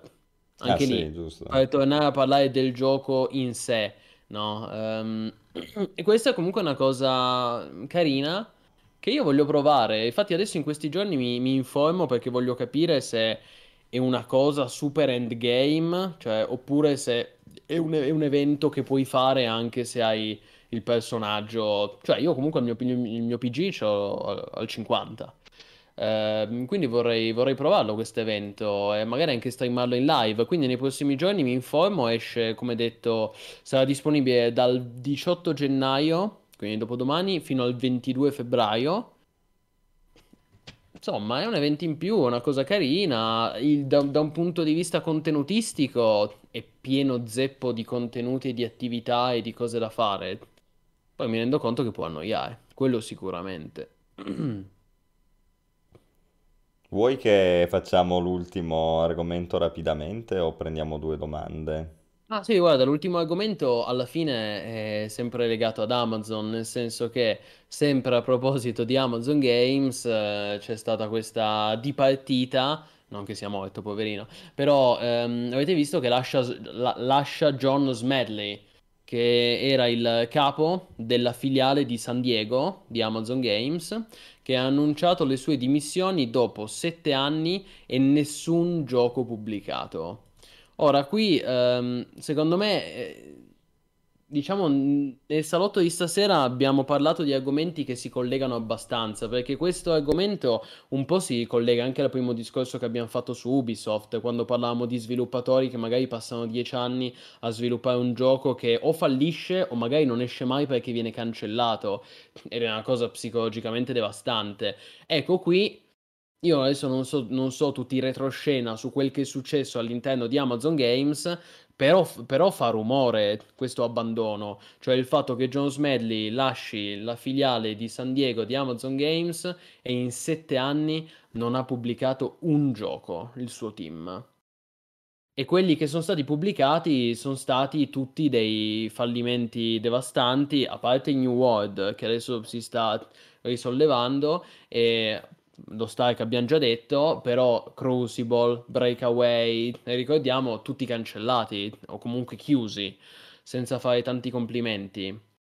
E d'altronde io qui sono sicuro che i nostri utenti eh, si ricordano bene, conoscono bene Jones Medley. Qui è una questione generazionale. Forse i ragazzi giovani di oggi Jones Medley non gli dice nulla, però sono sicuro che i nostri utenti, quelli vecchio corso, sanno benissimo chi è Jones Medley, lo conoscono perfettamente. Perché? Perché parliamo di un veterano del settore MMO che- di, di cui si parla fin da, da più di vent'anni, che per quasi due decenni eh, è stato il boss di Sony Online Entertainment, ve la ricordate, la famosa SOE, eh, adesso noti come Daybreak Games, ma Sony Online Entertainment, raga, hanno fatto la storia dei, dei mondi virtuali degli MMORPG, perché sono gli autori di EverQuest, EverQuest 2, Star Wars Galaxies, PlanetSide, PlanetSide 2, Vanguard Saga of Heroes, DC Universe Online, H1Z1 e chissà quanti altri giochi che, che- che in questo momento Diciamo sfuggono. alcuni meglio di altri. No, ma sicuramente, ma infatti sono sempre stati famosi per essere una compagnia di alti e bassi, no? Basti pensare banalmente a Star Wars Galaxies, che potenzialmente uno del- degli MMO più ambiziosi di sempre, che poi ha avuto una gestione disastrosa. Infatti anche lì torniamo al discorso di cui parlavamo con Amazon Cioè, Games, no? Sempre stata famosa per gestioni sì, disastrose, Sony beh, Online Entertainment, che ha ammazzato letteralmente SVG, che era potenzialmente un capolavoro. Però ammazzato. Guarda che non l'ha mica... ges- Insomma, il gioco era molto bello. il La gioco era gestione... straordinario. La gestione è criminale. Eh sì. Gestione criminale. E... e infatti i nostri utenti se lo ricordano molto bene, Jones Medley. Jones Assolutamente. Medley, ragazzi, guardate che bella foto questa che vi abbiamo proposto, trovo che sia molto esemplificativa, è molto bella. E lui, tra l'altro, noi, noi- di lui ne ab- abbiamo già parlato altre volte su MMO.it perché eh, ripercorrendo velocissimamente la sua carriera, lui dopo essersi separato da Sony Online Entertainment nel 2005 eh, eh, con appunto Daybreak Games, lui ha fondato, ehm, aveva fondato un nuovo studio indie chiamato Pixel Mage Games con cui aveva iniziato lo sviluppo di un, di un nuovo MMO indie che si chiamava Heroes Song, di cui noi, che noi avevamo anche seguito, avevamo pubblicato diverse news su questo MMO, ehm, che poi è fallito. Stato cancellato, almeno mi, mi ricordo, ma già nel, si parla del 2000, nel 2016 era stato cancellato, quindi comunque parliamo di diversi, parecchi anni fa, e mi ricordo che almeno avevano avuto l'onestà di eh, rimborsare tutti i fondi ai giocatori che avevano pagato il gioco, perché il gioco era stato finanziato con una campagna di finanziamento su Kickstarter, eh, è uscito in accesso in early access su Steam, però alla fine era fallito come progetto, e quindi almeno avevano avuto la decenza di ridare, di rimborsare i giocatori. Um, comunque, fatto sta che questo, questo studio indie indipendente fondato da John Smedley era stato un flop totale, aveva avuto vita breve. Um, aveva chiuso i battenti e a quel punto nel 2017 tutto il team di Heroes Song era stato acquisito in blocco da Amazon Games per andare a lavorare sulla filiale di San Diego e in particolare su questo nuovo gioco um, che non abbiamo mai visto e che a questo punto purtroppo non vedremo mai, ma pare che dovesse essere una sorta di sparatutto MMO fantascientifico. Ora, io non so se poi è quello, se è quello che è poi diventato Crucible, ma non credo. Credo che questo doveva essere proprio un nuovo gioco, uno sparatutto MMO sci-fi, che è in sviluppo da anni e teoricamente Amazon ha dichiarato a Bloomberg che il team rimane concentrato sul dare vita al loro progetto non annunciato e che rimarrà fino a quando il team non sarà prontamente trasferito prima di andare avanti per, per seguire qualcosa di nuovo. Cioè in pratica Jones Medley rimarrà de- nel team fino a quando non saranno completamente trasferiti potranno non lo so, ragazzi, se lo vedremo mai questo gioco, questo fantomatico shooter MMO fantascientifico che dovrebbe essere in sviluppo da anni. Però il fatto che John Smedley abbia lasciato la baracca è un cattivo segno, un pessimo segnale. Pessimo anche segnale. Qui, anche qui, deve, l'ennesimo gioco development hell, con queste compagnie così grosse, con migliaia di dipendenti diventa tutta una questione di catena di montaggio ed è difficile, è veramente complesso. No, ma infatti secondo me siamo sempre più verso un punto di grande cambiamento, ma te ne rendi conto dal fatto che neanche le stesse software house che una volta erano veramente i campioni dell'industria e dettavano il passo del mercato ce la fanno più. Pensa a Blizzard. EA, in crisi. Ubisoft. Sono in crisi. Sono tutte in crisi, in un modo o nell'altro sono tutte in crisi. Microsoft anche cosa ha fatto? Si era inventata, poi vabbè, Microsoft non, no, non no, aderisce Microsoft a un altro questi dettami, però ho capito, Xbox Microsoft Pass, acquisizioni, cioè la sta giocando in modo diverso. Quelli che sviluppano videogiochi, le vecchie e moderne compagnie AAA, sono tutte in crisi, tutte in- assolutamente. È un lento cammino decadente. Ed è un lento cammino decadente perché c'è la stanchezza, ragazzi, perché comunque anche il più stupido degli stupidi piano piano si rende conto che gli viene somministrata roba che è sempre la stessa e dopo un po' non ce la fai più tanto. E poi anche quando la roba che non è sempre la stessa, nei rarissimi casi, è fatta male, oppure è pompata esclusivamente dal marketing oppure ha una serie di problemi inenarrabili pre e post uscita e c'è sempre la magagna dietro, ragazzi. Oh, ma voi ci credete che io, Dio santo, sto giocando a due giochi in questo momento, che sono Warhammer 3 e Call of Duty DMZ?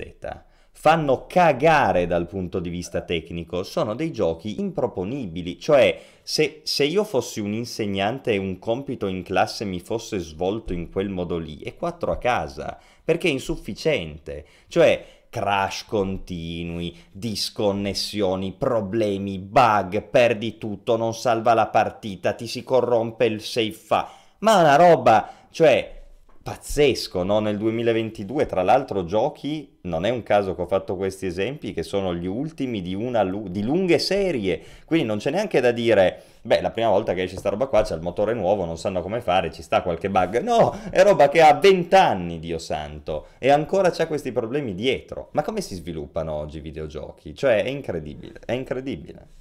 Sì, sì, è un problema, Askzo. Intanto ringraziamo il buon Fate TV che si è abbonato per 14 mesi. Grandissimo Fate, vero massivo postumano, grazie mille di cuore. Grazie Ci, mille. ci sentiamo. Grande Fate.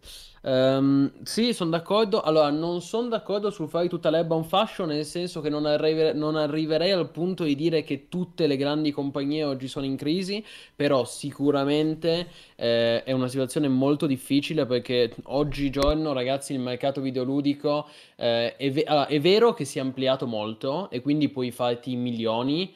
Ma anche, c'è anche molta più concorrenza e saturo a dei livelli spaventosi, per cui ti basta sbagliare una mossa e il tuo gioco rischia di fallire eh, o comunque di passare, di, di, di non essere notato.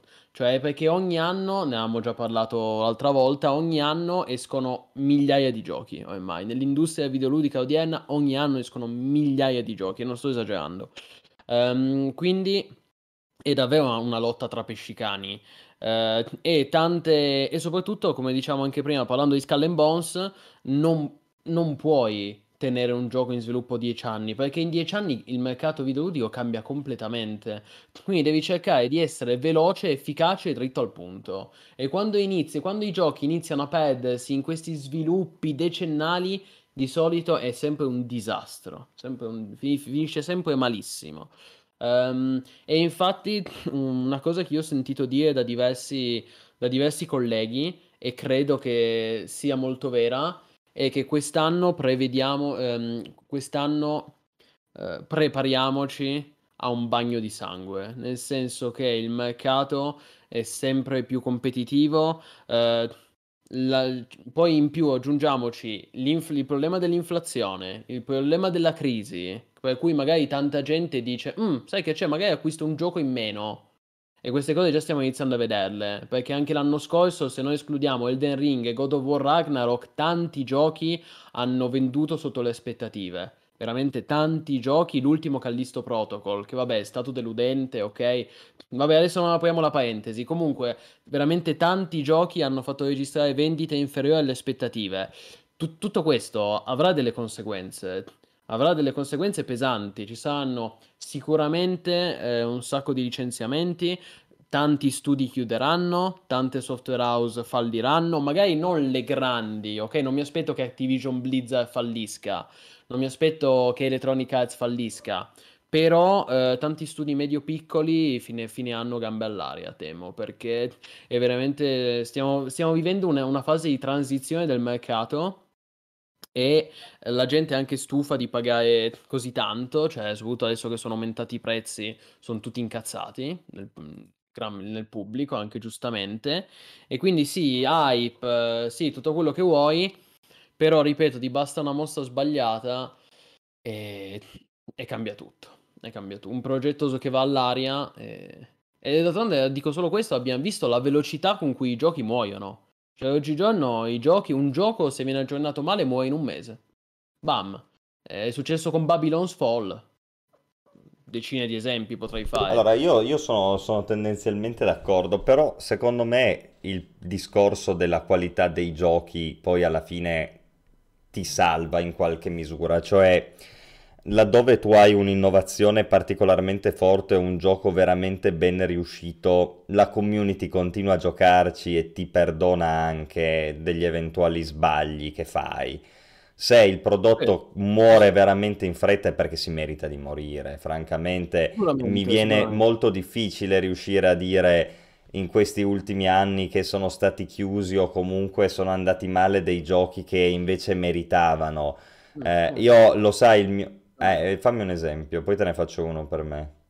Non lo so, forse il povero Book of Travels non meritava. Ma dai, era un giocato, cioè, dai, dai, ma chi poteva piacere quella roba lì? Cioè, bisogna essere realistici. Eh, io ti cito sempre Naval Action, no? che poteva essere un bellissimo gioco, ma è stato martoriato dagli sviluppatori e quindi anche io, che pur sono un fan, ti dico si merita che abbia 400 player, perché se, lo, se, se, se se ci tieni in questo modo vai a fanculo, no? Cioè se questo è il tuo modo di, di dare il tuo contributo al gioco, cioè arricchendoti e mm, togliendo tutto ciò che di particolare c'era, sei un cretino e ti meriti di fallire, cioè punto. Dopodiché, no, no, ovviamente il discorso è, ci dispiace a tutti, perché c'è gente che ci rimette senza poterne nulla e invece quelli che poi magari, anzi, hanno addirittura preso le decisioni sbagliate, cadranno sempre in piedi e con questo mi riferisco agli sviluppatori che sono degli impiegati normali che vengono pagati per fare ciò che gli viene detto e che si ritrovano senza lavoro se il gioco va male, ma non è mica colpa loro. Se io sono pagato anche abbastanza bene per fare linee di codice che mi vengono richieste, io faccio linee di codice che mi vengono richieste. Non vado certo a rompere i coglioni cercando di fare io, chi, chi sono, in una società di 2000, 20.000 dipendenti come Ubisoft, di cui parlavi tu, no? Allora, loro ci rimetteranno, perché poveracci, effettivamente, se è vero quello che dici, ci sarà un bagno di sangue e allora ci rimetterà qualcuno di loro. Su, ai piani alti, ci sono gli azionisti che guardano gli andamenti del mercato e decidono che si gioca al minimo comune multiplo, facendo il minimo indispensabile per poi lasciar fare tutto al mercato, al, al reparto marketing. Quindi loro il reparto marketing non gliene frega assolutamente nulla, basta che guadagnano un euro in più di quello che hanno speso per creare il videogioco e loro sono a posto. Poi, se un domani devono tagliare, non rinnovano i contratti o cose, sono problemi di altri, loro la pagnotta a casa l'hanno portata e continueranno a portarla. Quindi, se questo però è il sistema con il quale vengono creati i videogiochi, due cose. Uno, non possiamo aspettarci che escano fuori videogiochi di qualità. Due, a me pare francamente insostenibile. E quindi a un certo punto io mi schiero assolutamente tutta la vita, scoi developers, le idee di fare i sindacati dei developers, tutta roba sacrosanta che in America non c'è e ci dovrebbe essere. Però dico anche, ragazzi, mo- questo modo di fare industria non ha futuro, quindi a un certo punto bisogna anche rendersene conto. Sì, l'industria dei AAA è in crisi. Um, a parte pochi giochi che, ha, che, vend- che, che, escono e hanno un successo incredibile, vendono decine di milioni di copie come Elden Ring o Skyrim, o Starfield, perché sono sicuro che Starfield venderà un botto, però è evidente che in generale l'industria è, in difficoltà. Eh, lo vedremo, ripeto, con un sacco di giochi nel, di, di, studi nel prossimo futuro. Gli sviluppatori mh, mm, spesso sono le vittime, come hai detto te, che subiscono anche, devono subire lunghe fasi di crunch laddove invece gli azionisti, ehm, come si dice, atterrano sempre in piedi, cadono sempre in piedi, che staccano, perché staccano i dividendi e poi non, non c'è neanche interesse, cioè io adesso prima volevo fare un esempio che mi è sfuggito, mi è rim- adesso mi tornerà subito in mente Askz. Da... Intanto leggiamo un po' di chat. Eh sì, no, vabbè, ma allora mi chiedono un'altra live in tema speedrun. Ragazzi, io sugli speedrun ho detto, diciamo, i fondamentali e vi avevo anche dato una dimostrazione pratica nella lezione su YouTube che è replicabile, cioè si può trovare in replica lì. Se volete, interessa il tema in realtà io vi consiglio di andare a vedere il canale di Carl Jobst, che è il più grande divulgatore degli speedrun eh, online al momento, non c'è dubbio, è il numero uno. Linkare? Lo linkiamo? Carl Jobst, sì sì, certo, lui è un ex speedrunner di GoldenEye. Intanto, mentre tu link, io faccio l'esempio che mi è venuto in mente. Uh, l'esempio era sempre di- legato a Ubisoft. Stasera iniziamo e chiudiamo con Ubisoft perché um, oggigiorno c'è un'ipocrisia, ragazzi, soprattutto nel capitalismo, soprattutto in America e negli Stati Uniti c'è un'ipocrisia devastante, per cui i dirigenti sono sempre milionari, basti pensare a Bobby Kotick. Diciamo, ma pensa che dopo quello che è successo all'interno di Ubisoft, il crollo del 20% delle azioni in borsa, eh, la cancellazione di tre giochi, eh, tutta questa fase di crisi c'è Gilmo, che è il CEO di Ubisoft, che ha pubblicato una lettera aperta ai dipendenti in cui sostanzialmente dice Forza ragazzi, rimbocchiamoci le maniche, anzi, o meglio, non rimbocchiamoci, rimboccatevi, cioè dovete rimboccarvi le maniche, mi aspetto da ognuno di voi eh, che, che, facciate il meglio per portare questa azienda fuori dalla crisi e quindi dai, insomma, come dire, muovete, muovete il culo e datevi da fare.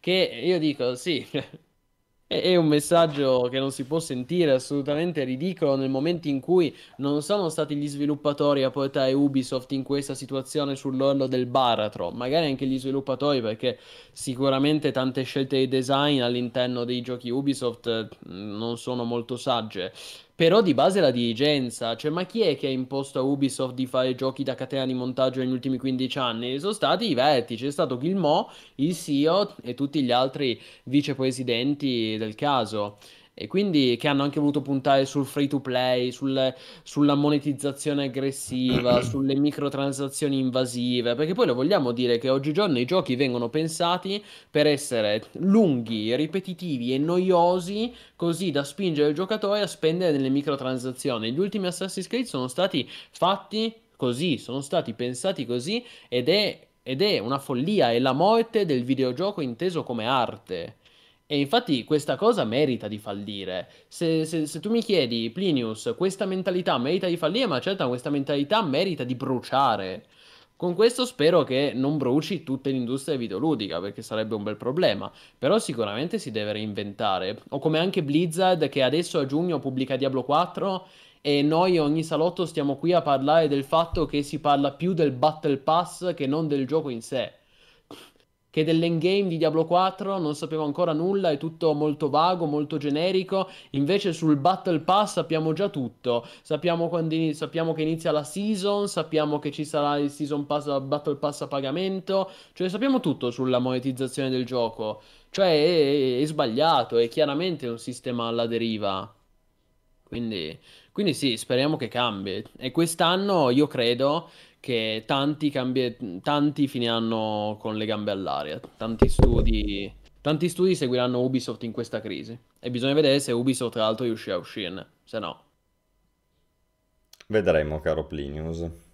Bene, Askez, ti chiedo scusa se mi sono fatto prendere, ma Non è ti un discorso preoccupare. molto interessante anche molto ampio, nel senso che stasera veramente abbiamo detto tantissime, abbiamo messo tantissima carne al fuoco e tra l'altro mi fa piacere vedere che i nostri utenti alle 23 e 22 sono ancora presenti così numerosi e così, così vivaci, no? Tanti vedo che ancora si rinnovano gli auguri al buon Askezor, Grazie, grazie vecchiaccio. ragazzi. Tanti auguri, tanti auguri, goditeli. Sì, sì.